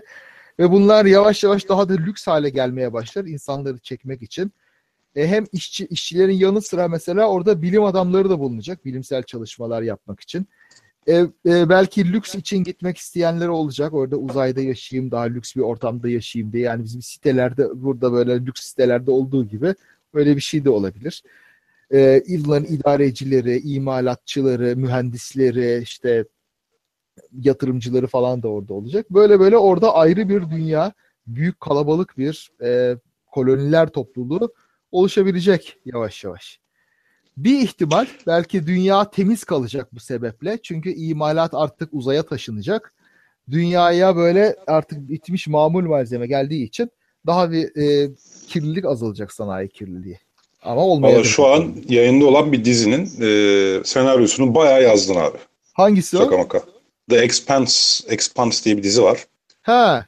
Ha, bir güzel bir kitap serisinden uyarlanmış. Müthiş muazzam bir şey. Ben izlerken mest oluyorum. Şey hariç başrolde oynayan adam İlyas Yalçıntaş'a benziyor abi ya. Onun dışında yani e, bayağı güzel bir dizi abi ve senin dediği dediklerin gerçekten e, büyük ölçüde o, yani aklın yolu bir bak. Yani İşte aynen dediğin gibi. Bir şey söylemedim zaten. Ben de kendi okuduklarımı derledim sonuçta. Ben şey biraz e, sıkıntılı buluyorum ya uzaya, dünyaya e, asteroid düşürülmesini. Şimdi asteroid e, bayağı bir ülkenin hava sahasından geçecek. O ülkelerin izni oluyor mu olmuyor mu ne kadar kontrolü düşürülebilir. Çünkü aerodinamik bir cisimden bahsetmiyoruz. Atmosferdeki olaylar, ufak bir rüzgar, kelebek etkisi falan. E, yani işin e, yüz, astarı yüzünden şey pahalı olabilir diye düşünüyorum. E, Bence şey yani asteroid madenciliği şu şekilde olabilir bence. Um, ha bu arada şey var aslında bu işleri düzenleyen anlaşmalar var. Uluslararası anlaşmalar var. Onu da söyleyelim. Dış uzay anlaşması var 1966'da imzalanmış. E, 100 kadar ülke imzalamış. İşte bu anlaşmaya göre uzayda hiçbir ülke yahut özel teşebbüs toprak hakkı talep edemiyor. E, ama kaynakları çıkarmak serbest mesela. Yani bir yere gidip madencilik yapıp kaynakları çıkarabiliyorsunuz. Ee, aynı şekilde Yani 18- mülkiyeti senin 1980 olmuyor ama e, çıkardığın kaynak sana ait oluyor. Evet, Öyle mi? aynen öyle. Evet. Ee, 1984'te Ay Anlaşması var. Ee, aynı şekildeki Ay'daki toprak haklarını düzenliyor. İlginç, e, onu o kadar fazla im- insan imzalamamış. Dış uzay anlaşması kadar imzalamamış. Ee, şimdi bu asteroid madenciliği ile ciddi ciddi ilgilenen bir iki firma var. Ee, bir tanesi Planetary Resources. Ee, 2010'da kurulmuş. Redmond'da, Washington'da bu adamlar. Ee, Peter Diamandis kurmuş. Ee, Peter Diamandis aslında bu işleri takip edenler bilirler. Ee, X Prize Foundation vardı. İşte uzaya çıkmakla alakalı e, elde edilen başarılara ödül koyan e, bir foundation var. Hala da var galiba. Onun kurucusu. E, Ray Kurzweil'in de e, sanırım dekanı olduğu Singularity Üniversitesi'nin e, chairman'i. E, optimist Richard Diamandis. Özellikle insanlığın geleneği ve insanların uzaydaki insanların geleceği ve insanların uzaydaki e, geleceği hakkında. Şimdi bu Planetary, Planetary Resources 60 kişinin çalıştığı bir şirket. Ee, uzun dönem planları asteroid madenciliği ama yakın dönemde hayatta kalmak için küçük uzay teleskopları dizayn ediyorlar. Ee, 2015'te bir tane atmışlar hatta uzaya. Ee, şey şu, plan şu, e, asteroid yörüngeye çekilecek. Ee, büyük ihtimalle dünyaya satmak için değil ilk önceleri ama uzayda üretime ham madde için e, bir madencilik yapılacak. Ee, yani uzayda bir diyelim bir şey istiyorsanız, istasyon yapmak istiyorsanız ya da yer çekimsiz ortamda insülin üreten bir fabrika yapmak istiyorsanız e, gelişen 3 boyutlu printerlarında e, şeyle işte katkısıyla e, belki de şey yapacaksınız. Roketle malzemeleri dünyadan göndermek yerine e, şey yapacaksınız. E, orada malzemeleri üreteceksiniz ve çok daha ucuza e, var olacak, e, mal olacak. İşte ya da uzay turizmi, can, turizmi canlandığında işte belki asteroidlerden turistleri çekmek için, turistler için e, su getirecekler dünyadan göndermek üzere. E, Deep Space Industries var 2013'te kurulan. E, o da NASA ile çalışıyor e, şu anda. E, ya şey biraz daha e, önemli şey gibi geliyor. E, gerçekçi gibi geliyor asteroidi yörüngeye çekip de Mesela şu var, e, dünyada ağır metaller, platinyum olsun, paladyum olsun, işte tungsten olsun. E, bir kuyu, kuyudan bahsettin ya, e, Kaan şeyden e, o şartı Gravity Well işte o e, şeyden sana oraya gönderme yaptın. E, yer çekimi kuyusu dünya. Ve bütün bu ağır metalleri aslında dünyanın kabuğundan çekip daha çok şeye doğru, merkeze doğru çekiyor. Ve bu yüzden bu ağır metaller dünyanın kabuğunda bizim madencilik yaptığımız bölgede az miktarda bulunuyorlar. Ama asteroidlerde böyle bir problem yok. Asteroidlerdeki e, paladyum oranı, işte tungsten oranı yahut e, platinyum oranı çok daha fazla. E, dünyadaki dünyanın kabuğuna göre. E, bu şey olabilir. İşte bunları belki madenciliği şey olabilir. Çünkü bunların ons başına, kilogram başına fiyatları e, bayağı fazla.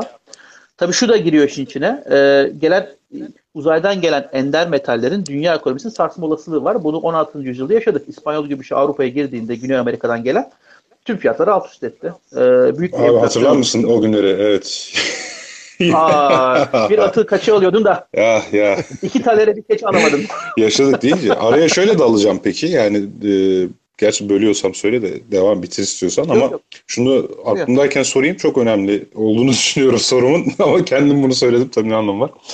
Ee, yani zaten biz bu esnada malzeme teknolojisi gelişiyor. Yani hiç bu tungstene şuna buna ihtiyaç duymayacağımız yeni malzemeler geliştirirsek belki hiç göktaşı madenciliğine başlamayacağız zaten. Valla metale ihtiyacımız olacak muhakkak ama şimdi benim bu konuda bir endişem şu. Dünyaya uzaydan metalleri getirip durursak e, uzayda metal çok. Dünyayı çok fazla metalle doldurma ihtimalimiz var. E, bu da uzun vadede e, dünyayı zehirlemekle eşdeğer olacak bir şey. Ağır metallerle evet. dolduruyoruz dünyayı. Yani ağır olmasa bile böyle bildiğimiz e, bakır, demir gibi şeylerin de çok fazla olması elbette zararlı bir şey çevre için. Herhalde çok uzun vadede dünyanın kütlesini bile arttırırsın aslında yani düşününce. Eh onun için yani milyonlarca yıl tabii sürekli getirmen lazım ama abi torunun torunun torunun nokta nokta nokta torununu düşünmen gerekiyor yani. muhtemelen insanlar yani akılları başlarında ise bunu düşünüp metal endüstrisini uzay metali endüstrisini dünya dışında yapacaklar. Dünyadaki teknolojiyi çok gerekmedikçe metalleştirmeyip plastik hale getirecekler muhtemelen. Ben tamam da dünya dışında ürettiğin mal da en nihayetinde nihai tüketiciye dünyaya gelecek zaten. Ama hepsi değil. Yani mesela orası içinde üreteceksin. Ee, e, bir uzay gemisi yapacaksın ama yaptığın her şey dünya için olmayacak tabii. Yan. Ama uzay asansörü gibi ucuz bir şey olursa yani atıkları da geri dünyadan uzaya yollamanın yolunu bulabiliriz belki gün gelince. Ucuza. Muhtemelen ama işte atıklar da tabii sonuçta yayılacak birazcık dünyaya. Ne yaparsan yap. Dünyadaki metal konsantrasyonunu artıracaksın orada. O ileride karşılaşabileceğimiz bir ciddi bir kirlilik tehlikesi olabilir. Asteroid madenciliğinin şöyle bir çekiciliği olabilir. Ee, şunu düşünün, siz bir ülkesiniz e, ve fosfata ihtiyacınız var. Ama fosfat e, diyelim ki şu anda sallıyorum, madeni de sallıyorum, ülkeyi de sallıyorum ama çok fazla bu tip şeyler var dünyada.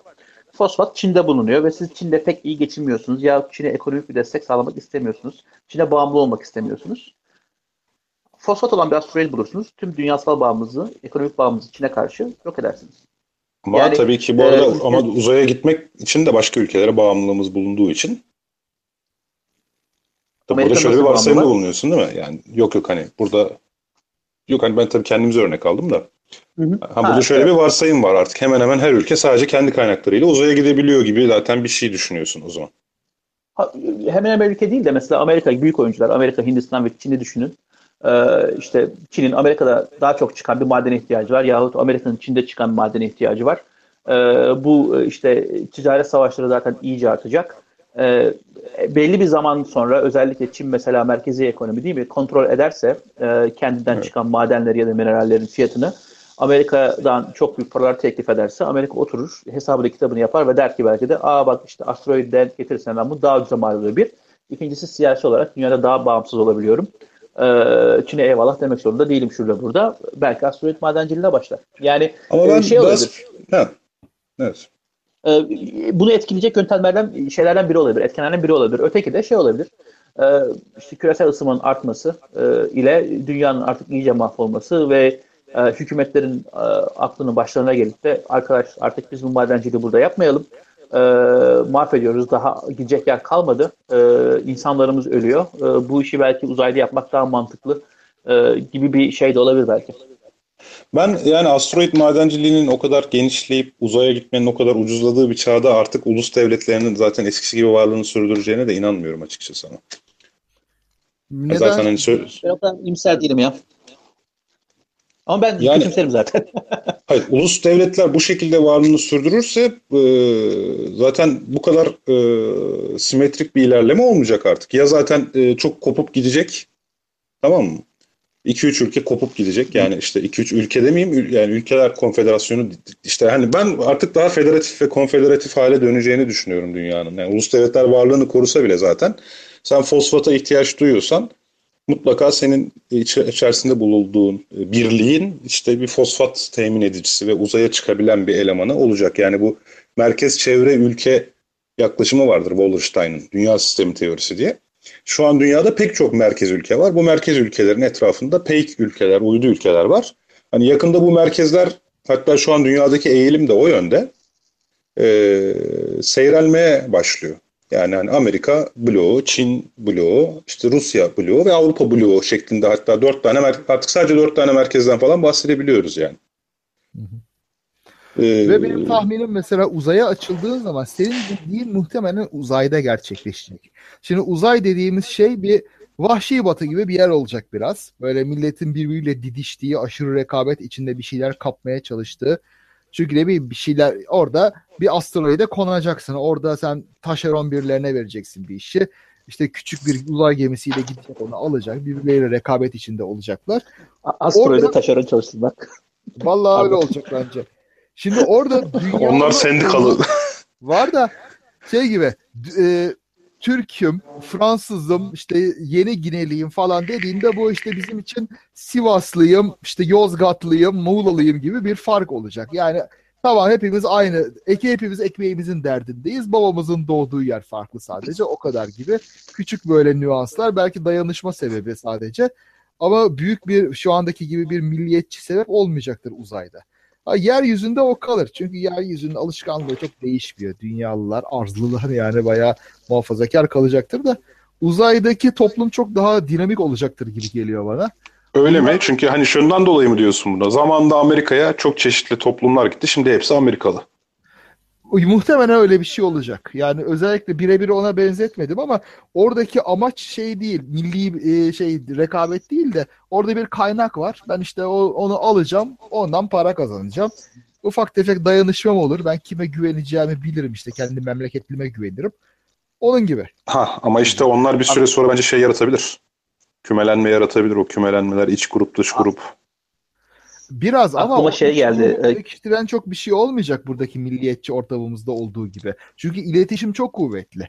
Orada yani gideceksin böyle asteroidçiler kıraathanesine.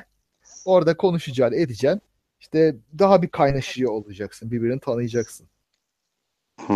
Şey geldi aklıma. Kim Stanley Robinson'ın e, Mars üçlemesinde Mars milliyetçisi Mevleviler vardı hatırlıyor musunuz? Evet evet. Ben okumadım. Çok güzelmiş.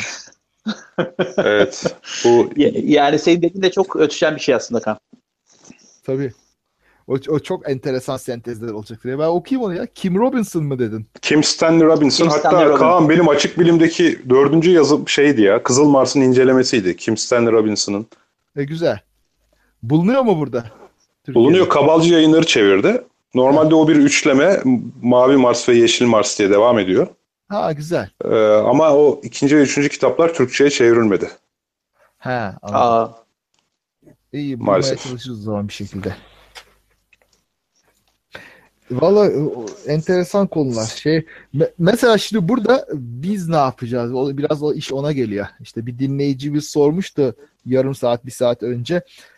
Ee, Türk Uzay Ajansı ne yapıyor bu konularda rolü ne? Ne düşünüyorsunuz falan gibi bir şeyler sormuştu. E, Bu tabii Vallahi abi şu ortamda e, işte darı ajansı bile kuramazsın. tabii.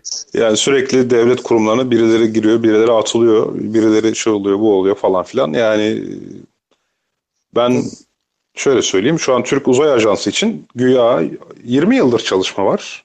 Hı. Hatta ben size bir anımı anlatayım ama isimleri tamamen unuttum. Sor, Tamam. Sormayın da yani. Tamam. Ee. Eskişehir'de Anadolu Üniversitesi'ne NASA'dan iki tane mühendis gelmişti. Bu adamlar 35-40 yıl NASA'da çalışmış adamlar.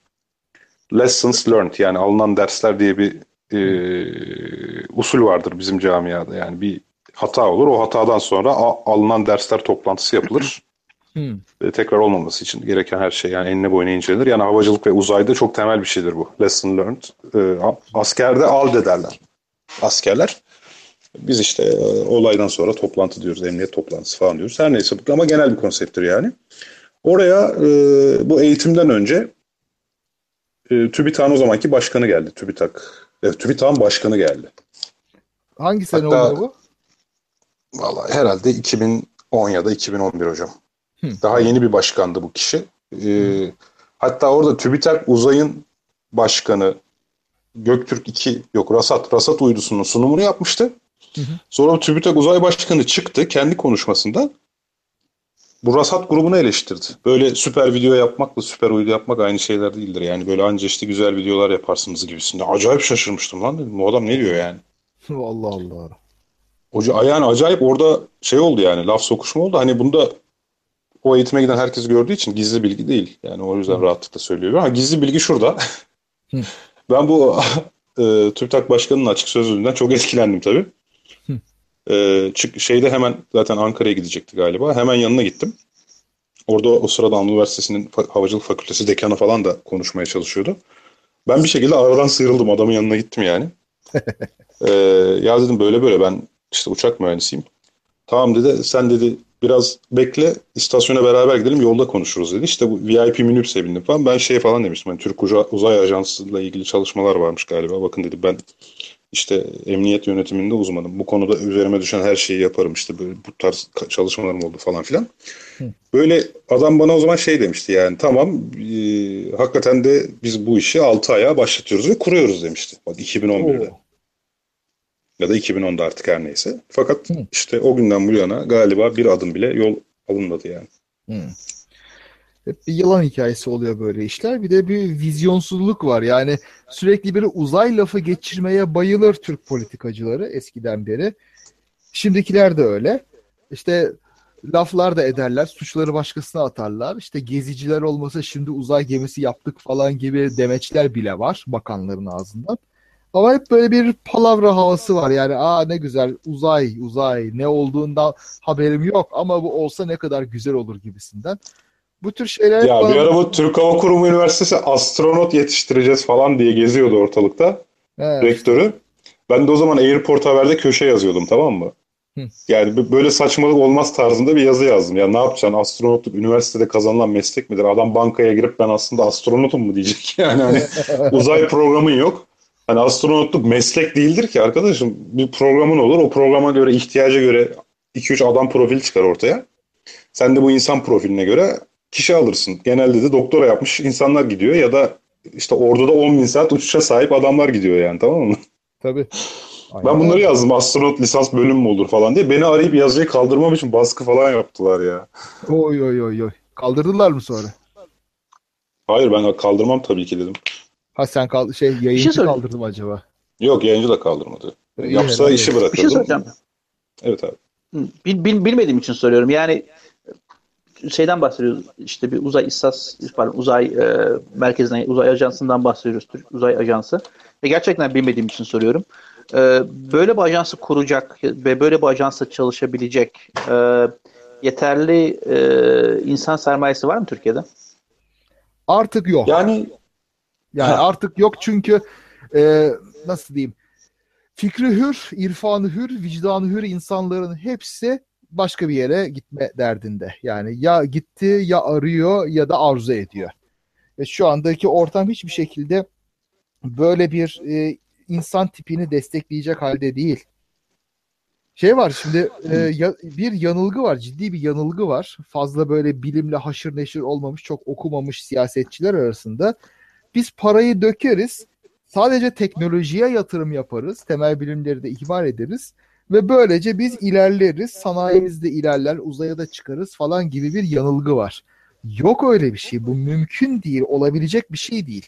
Sen işte fiziği, kimyayı, biyolojiyi ihmal edip uzaya çıkamazsın veya sanayini iyileştiremezsin veya e, özgürlükleri ortadan kaldırıp Wikipedia'ya erişimi engelleyip de astronot yetiştiremezsin. Böyle bir şey mümkün değil.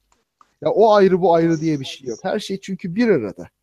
Bu bir. Şimdi giden adamları da bir şekilde çeşitli teşviklerle geri getirirsin belki. Tamam mı?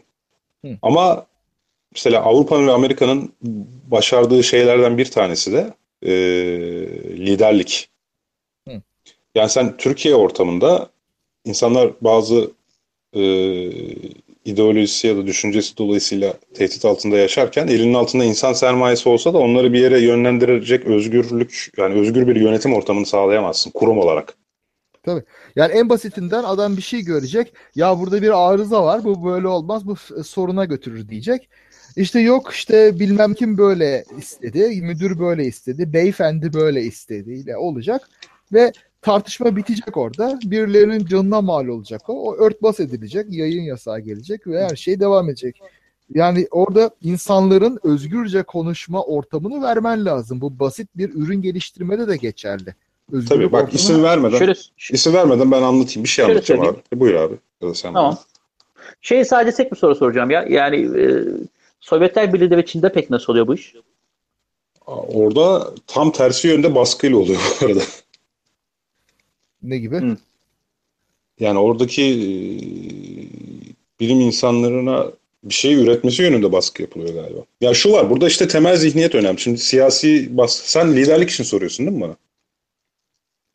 Ya genel olarak özgür düşünce şun yani e, işin çok daha farklı sosyolojik açıklamaları vardır ama işte biraz da muhabbet olsun diye soruyorum tabii.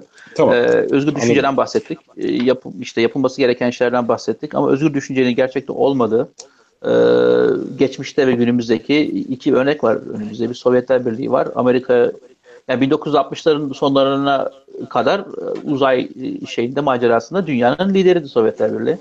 Ee, Çin Bu var, Sovyet- tayfanatlar var gelen. Evet. Hı hı. Ya Sovyetlerdeki otokratik yönetimin bilimi öncelikli olarak görmesi gibi bir avantaj vardı.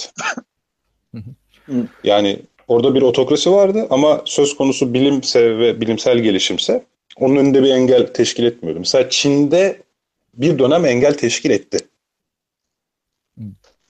Yani Çin'in daha sonrasını bilemem ama mesela orada e, çok komik bazı fizik makaleleri bile bak fizik makalesi diyorum. İşte bu e, kapitalizme hizmet etmektedir diye oradan bir anlam çıkarıp aslında bu bir fizik makalesi ama kapitalizmi övüyor falan gibi. Entartede Oradan anlamlar gibi. efendim Entartede Kunst vardır ya Nazi Almanya'sında işte bozulmuş sanat.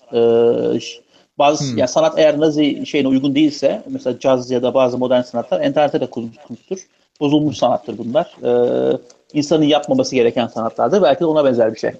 Gibi gibi gibi. Nazi Mesela Çin zaten o dönemde hiçbir ilerleyemiyordu. Şimdi ilerleme sağlıyor Çin. Nazi Almanya'sında Yahudi bilimi diye aşağılanan Evet. bilim de vardı. Mesela görelilik öyleydi, kuantum öyleydi. Ee, E, Stalin, Almanya hala Rusya- şey yapamadı değil mi? Doğrultamadı belini şeyde teorik fizikte o yüzden.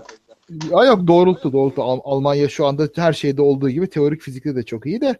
E, tabii bir ara e, orada sen bütün bilim adamlarını Amerika'ya kaçırırsan onun yarattığı bir momentum var. O öyle devam ediyor Nobel'lerle bilmem nelerle. O ayrı. Şey, Şimdi hiç isim vermeden mesela başka bir şey anlatacağım. kuantum mekaniği böyle Aa, burjuva bilimi böyle şey olmaz. Diyalektiğe aykırı falan gibi bir itirazlar vardı. O açıdan mesela nanoteknolojide biraz geri kaldılar ve kuantum mekaniğinde, katı fiziğinde biraz geri kaldılar.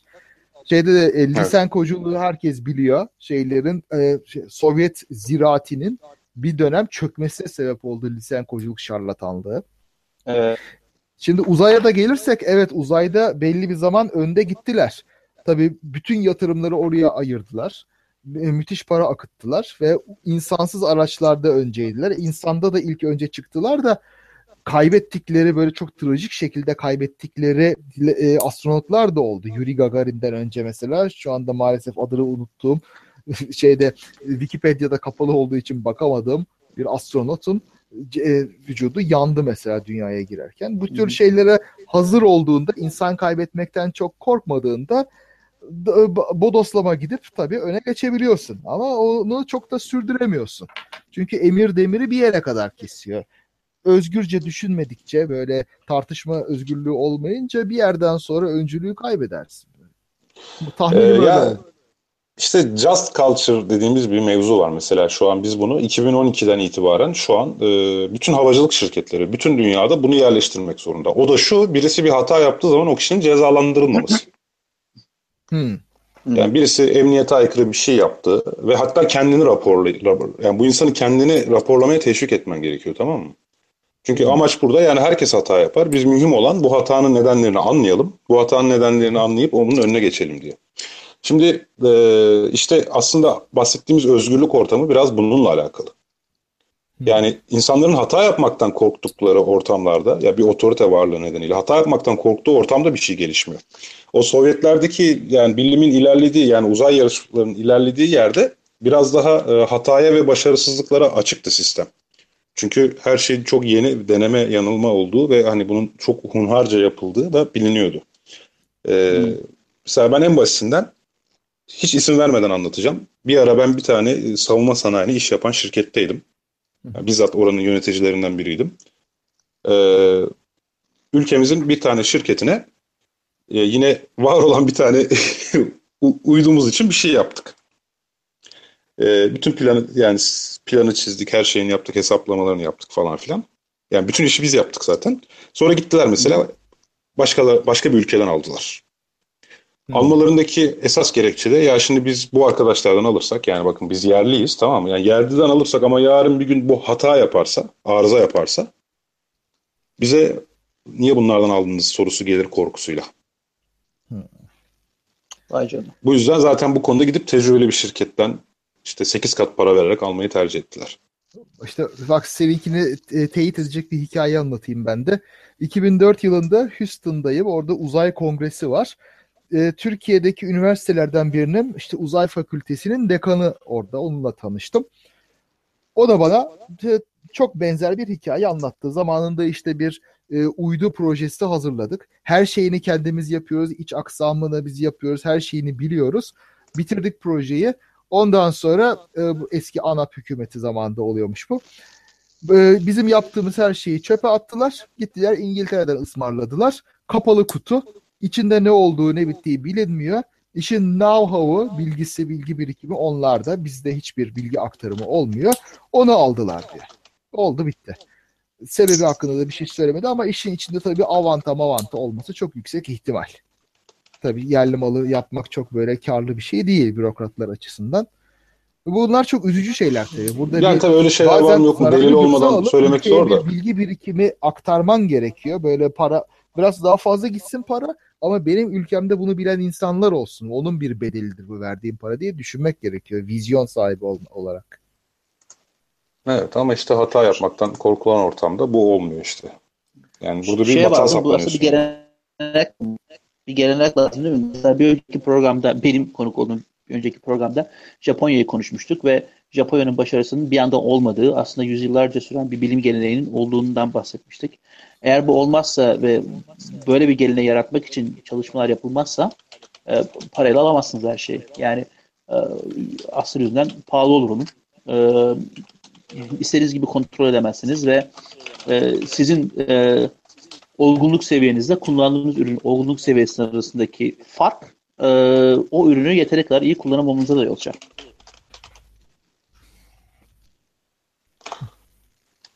Galiba ikimiz de cevap yazıyoruz Kaan'da. evet daldık. o, yüzden, o yüzden çünkü birisi isim yazdı oraya kimse zan altında kalmasın diye Kaan'la ikimiz acil müdahale ettik. Değil mi? ha, tamam. Ya çok, benim çok özür dileriz Halil ya. Sen bir şey dedin ama. Yok yok problem değil.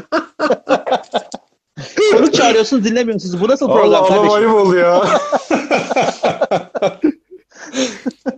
ya işte problemler bunlar. Yani böyle şeylere hazır olmak lazım aslında gelecek. Kaan, duydun mu o da böyle söylüyorsun yoksa böyle şeyler belirsiz zamiriyle durumu mu kurtardın? Abi sağır duymaz. Ben ne dedim Kaan? Konuya dönmeye çalıştım ya sen de kurtarıyorum durumu.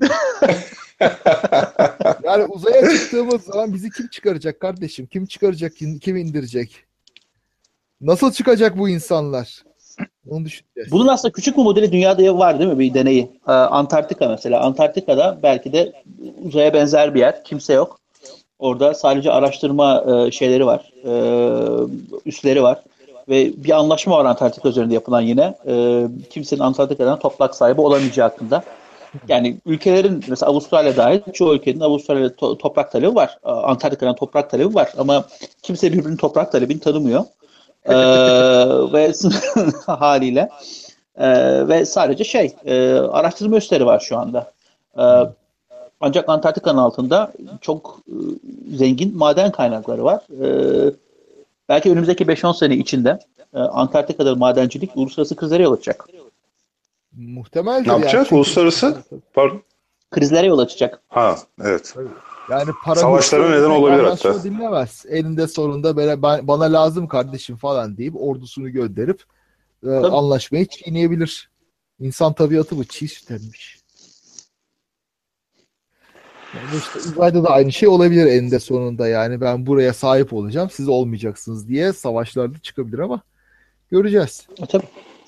Yani yine bu Jared Diamond'ın kitabında geleneksel toplumların savaş e, istatistikleriyle bizim yani modern toplumların savaş istatistiklerini karşılaştırıyor da yani çok büyük ölçüde e, dünyada savaşların nedeni yani hep başka bir nedenmiş gibi görünüyor aslında tamam mı? Hatta geleneksel toplumlarda domuz çalma ya da işte kadın kaçırma savaş nedeni gibi gözükse de aslında gerginliğin hep bir tarafın diğer tarafın kaynaklarında gözü olmasıyla Evet. orta yükseldiği Tabii. diğer her şeyin görünen basit bahaneler olduğu yani şey yapıyor.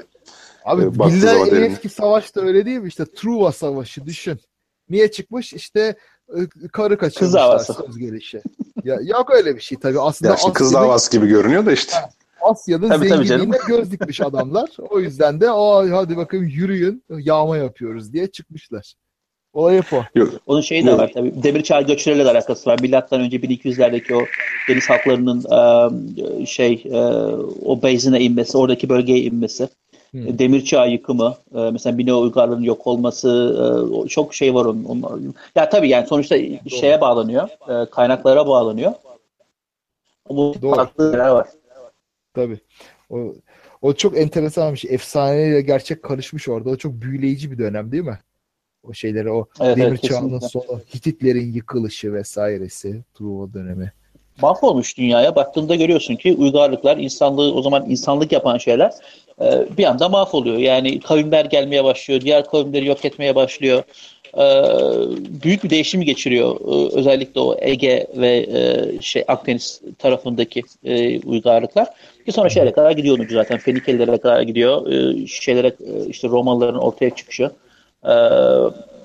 Sonra yeniden ayrı bir savaşlar. İşte Romalı, Romalılarla Fenikelilerin Pön savaşları. Ki hatırladığım kadarıyla sanırım Brodel'in kitabında okumuştum. O Romalılarla Fenikelilerin Pön savaşlarında kullandıkları armadaların büyük armadalarla aynı büyüklüğe sahip armadalar sadece 18. yüzyılda falan yapılabiliyor.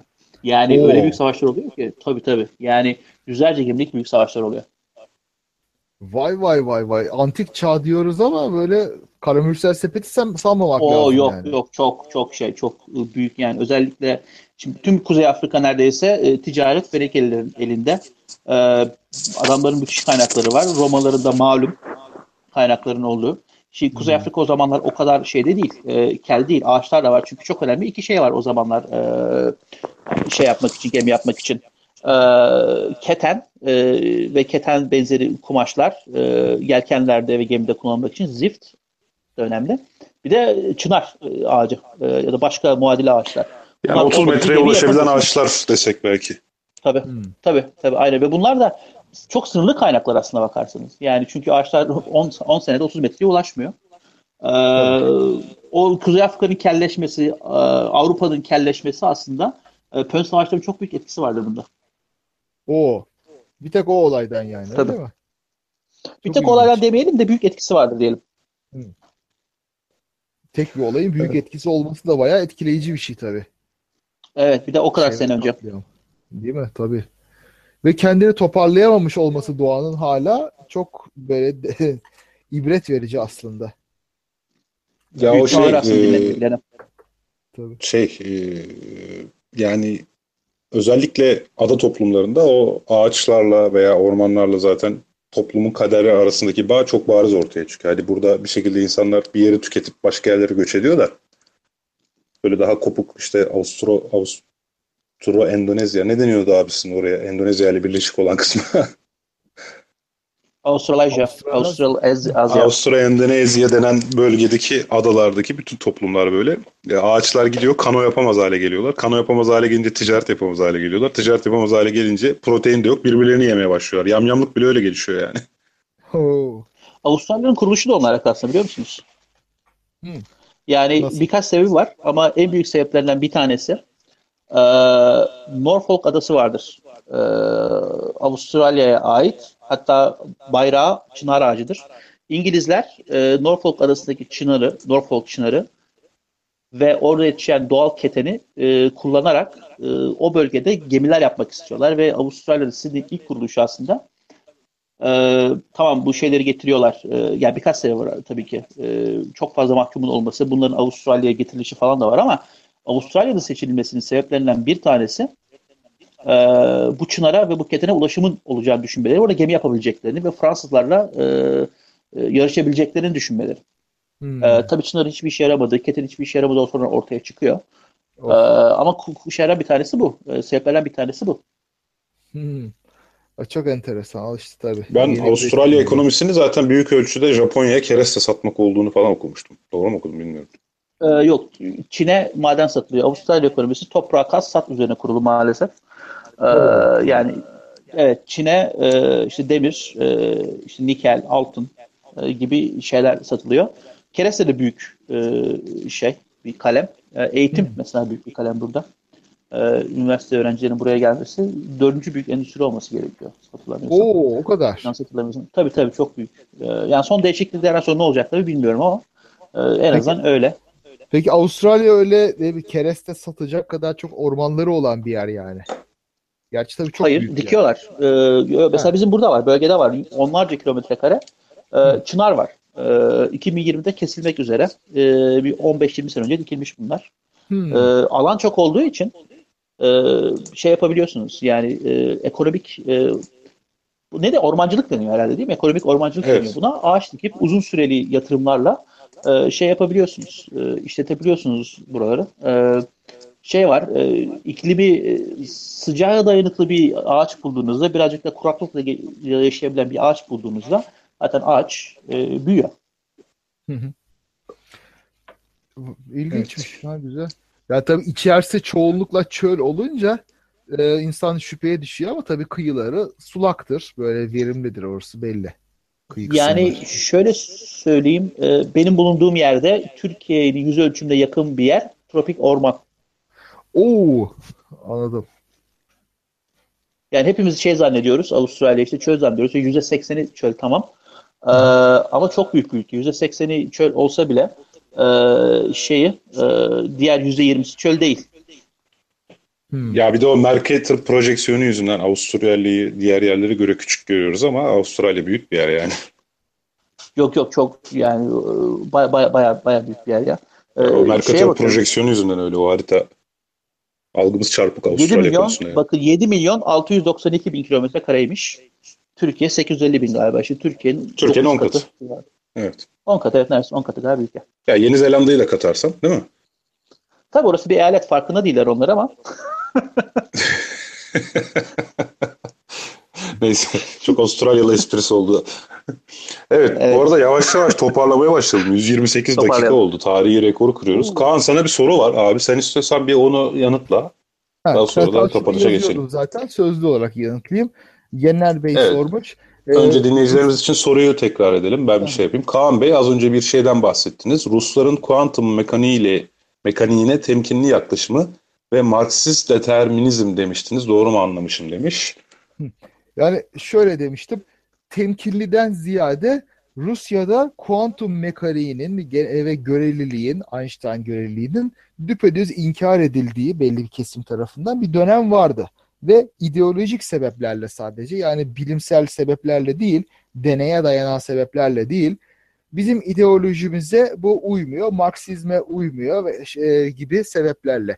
Ne açıdan uymadığını bilmiyorum doğrusu. Yani Marksizmin, diyalektiğin nesine uymadığını düşündüklerini incelemedim. Ama böyle bir itirazın o zamanlar olduğunu ve güçlü bir şekilde savunulduğunu bu sebeple de e, Rus fiziğini biraz geride bıraktığını duydum, okudum daha doğrusu.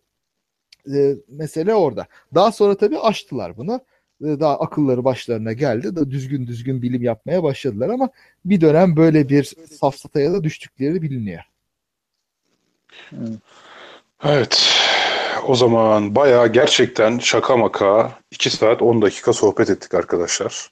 Vallahi billahi yani. Nasıl geçti Biri bizi vakit durdursun. ben Aa, anlamadım hakikaten biri bizi durdursun yani. Hani şu an devam et, edelim deseniz de ederim de yani. Çünkü hani kendi aramızda keyifli muhabbet yapıyoruz. Bu ister canlı yayında olalım ister olmayalım. Üçümüz otursak bu meseleleri konuşacaktık zaten. Çok çok Ee, bir şey biraz daha- yani. Yani evet dinleyiciler tabii bizi biraz yönlendirdiği için daha keyifli oluyor, daha güzel oluyor. Evet. Elbette. Ee, öncelikle dinleyicilerimiz bizi hiç yalnız bırakmadılar neredeyse. Ee, programın başından bu yana e, bütün dinleyicilerimize hepiniz adına teşekkür ediyorum. Ee, çok güzel bir e, program oldu. Bu arada bir katkı gelmiş. O TrueSize.com diye bir site var. O site e, bu Mercator projeksiyonundan kurtarıyor bizi. Hangi ülkenin hangi büyük gerçek büyüklükte onu görüyoruz. Birisi denemiş Avusturya tüm Avrupa'yı Avustralya demek muhtemelen. Avustralya tüm Avrupa'yı kapsıyor demiş. Yani Avrupa kadar toprağı varmış. Avustralya'nın bakın ben de bu kadar bilmiyordum yani. Doğru. Hmm. O vardı doğru. Evet.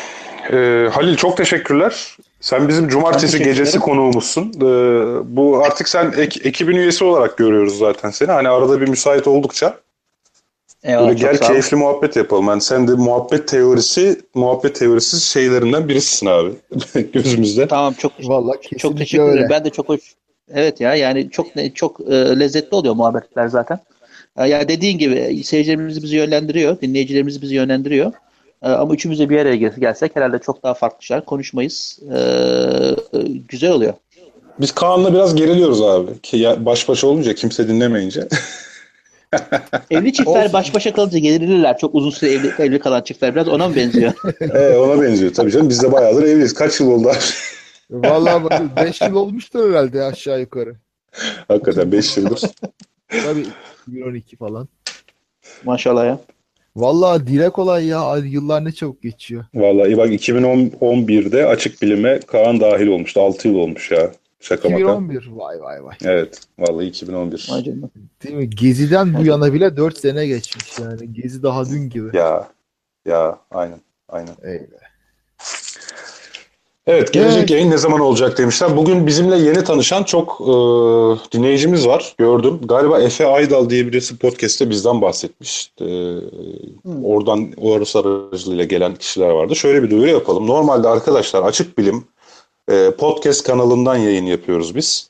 E, herhangi bir podcast application'dan Açık Bilim diye aratırsanız eski adıyla Muhabbet Teorisi'ydi zaten. Muhabbet Teorisi diye aratırsanız podcast kanalımızı bulursunuz. Podcast kanalımızda Muhabbet Teorisi gibi bir yayınımız var. E, Nöroblog diye bir yayınımız var. Bu yayın boyunca bize destek veren hekim arkadaşımız e, Onur Arpat e, ve onun sinir bilimci dostları Taner Yılmaz ve bazı konuklar e, Nöroblog diye bir yayın yapıyorlar. O da çok güzel bir yayınımızdır. O canlı değil ama e, her hafta podcast kanalımızda bir bölüm yayınlanıyor.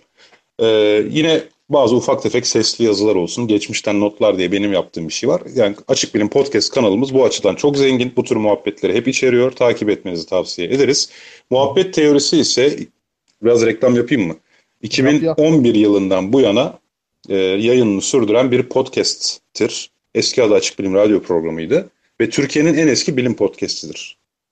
E, iTunes'ta da kat, yani şey tabii bir Deutschwelle'in bir tane Alman bilim kanalı vardı. Onun dışında Türkçe, Türkiye'de üretilen içerik olarak diyelim. Ee, bekleriz. Normalde her pazartesi saat 9'da canlı yayınımız. Ee, ama Halil'in konuk olduğu günlerde Halil Babil Avustralya'da yaşadığı için onun pazar sabahı kahvaltısını denk getirmeye çalışıyoruz. Bal kaymak yiyelim beraber diye. Ee, o yüzden cumartesi gecesi yapıyoruz. Yani muhtemelen ayda bir Halil gelirse ayda bir cumartesi gecemiz var. Bir de, Bir de Kaan... e, Ha. ayda bir de canlı yayın yapıyoruz. Gelecek haftaya denk gelecek. Ya canlı yayın sabah- derken yok yok canlı yayın demeyelim. E, canlı gösteri diyelim. Canlı- Çünkü canlı yayın bu da canlı yayın da. Haklısın, Karışmasın diye. haklısın. Doğru. Bu, o görüntülü yayın, bu sesli yayındı. Ee, stüdyodan yapıyoruz bunu. Yalan Savar toplantısıyla beraber. Genellikle böyle yalan savar konusuna uygun olan Tevfik'le ben yalan savar yazarıyız malum. E, şüpheci düşünce, eleştirel düşünce, e, bilimsel şüphecilik, yanılgılar vesaire gibi konulara eğilmeye çalışıyoruz. Gelecek pazar 7 Mayıs günü saat 15.30'da e, Dom İstanbul'da Yalan Savar toplantısı yapacağız. Bu Yalan Savar konuşmacısı olarak herhalde Kerem'i ayarladık. Kerem bu konuda konuşacak. Kerem, sevgili Kerem Kaynar. Daha sonra da onun ardından muhabbet teorisi oradan görüntülü bir yayın yapacak ayrı bir konuşma olarak. Kerem'in konuşmasını herhalde banttan daha sonra yayınlarız Yalan Savar kanalında. Ama muhabbet teorisi şimdi olduğu gibi canlı ve görüntülü olarak masada biz konuşarak e, yayınlanacak. Bu sefer göbeğimi içeri çekmeye çalışayım. Daha öncekinde göbeğim çok çıktı. Ona çok üzüldüm. Ben de ben de abi ben de aynısı aynı şeyden muzdaripim ya. Bu arada orada 110 kişilik bir salonumuz var. Ee, yani o sırada canlı da izleyebiliyorsunuz. Müsait olanları 7 Mayıs'ta 15.30'da 4. Levent'e Sanayi Mahallesi metrosuna çok yakın Dom İstanbul. Ee, oraya bekleriz. Evet. Gelemezseniz de Yalan görüntülü Savar olarak Facebook sayfasından özür dilerim. Facebook sayfasından ayrıntıları, yeri, ha- haritayı vesaire görebilirsiniz. Ee, bekleriz. Herkese açık. Giriş ücretsiz. Ee, şüpheci düşünceye meraklı olan, bu konuda sohbet etmek isteyen herkesi bekliyoruz. o zaman Halil sana tekrar teşekkür ederiz. Keşke sen de gelebilsen Türkiye'ye ne güzel olur ya. Keşke ya bakalım bir plan var Ee, bu sene içinde ya da gelecek sene içinde. Ee, ya şey de değil ki işte Avrupa Almanya değil ki atlayasın 1-2 saatte gelesin. Bir en az Evet. 2-3 gün yolculuk Hatta giderken direkt sürüyor. uçuş da yok değil mi? Aktarmalı geliyorsun yani. Yok yok tabii. Ee, yani çoğunlukla işte Singapur, Dubai üzerinden geliniyor ya da Güney Afrika üzerinden geliniyor. Hmm. Ee, zaten o bir o bir dert. Ee, geri dönüşü ayrı bir dert. Ee, uzak ya. uzak bayağı. Vallahi Neyse öyle. uzakları yakın eden podcast olarak biz bir süre böyle senin sesinle e, şey yaparız. Yok TRT FM'den çaldım sloganı ya uzakları yakın eden radyo diye de. Evet e, herkese o zaman e, iyi geceler diliyoruz. E, iyi geceler sevgili dostlar. Esen kalın haftaya görüşmek üzere. İyi geceler. İyi geceler. Sağ olun için. İyi geceler. Daha fazla bilgi edinmek isteyenler Tarihi Osmanlı Mecmuası'nın 3. cüzünün 1912. sayfasına bakabilirler efendim.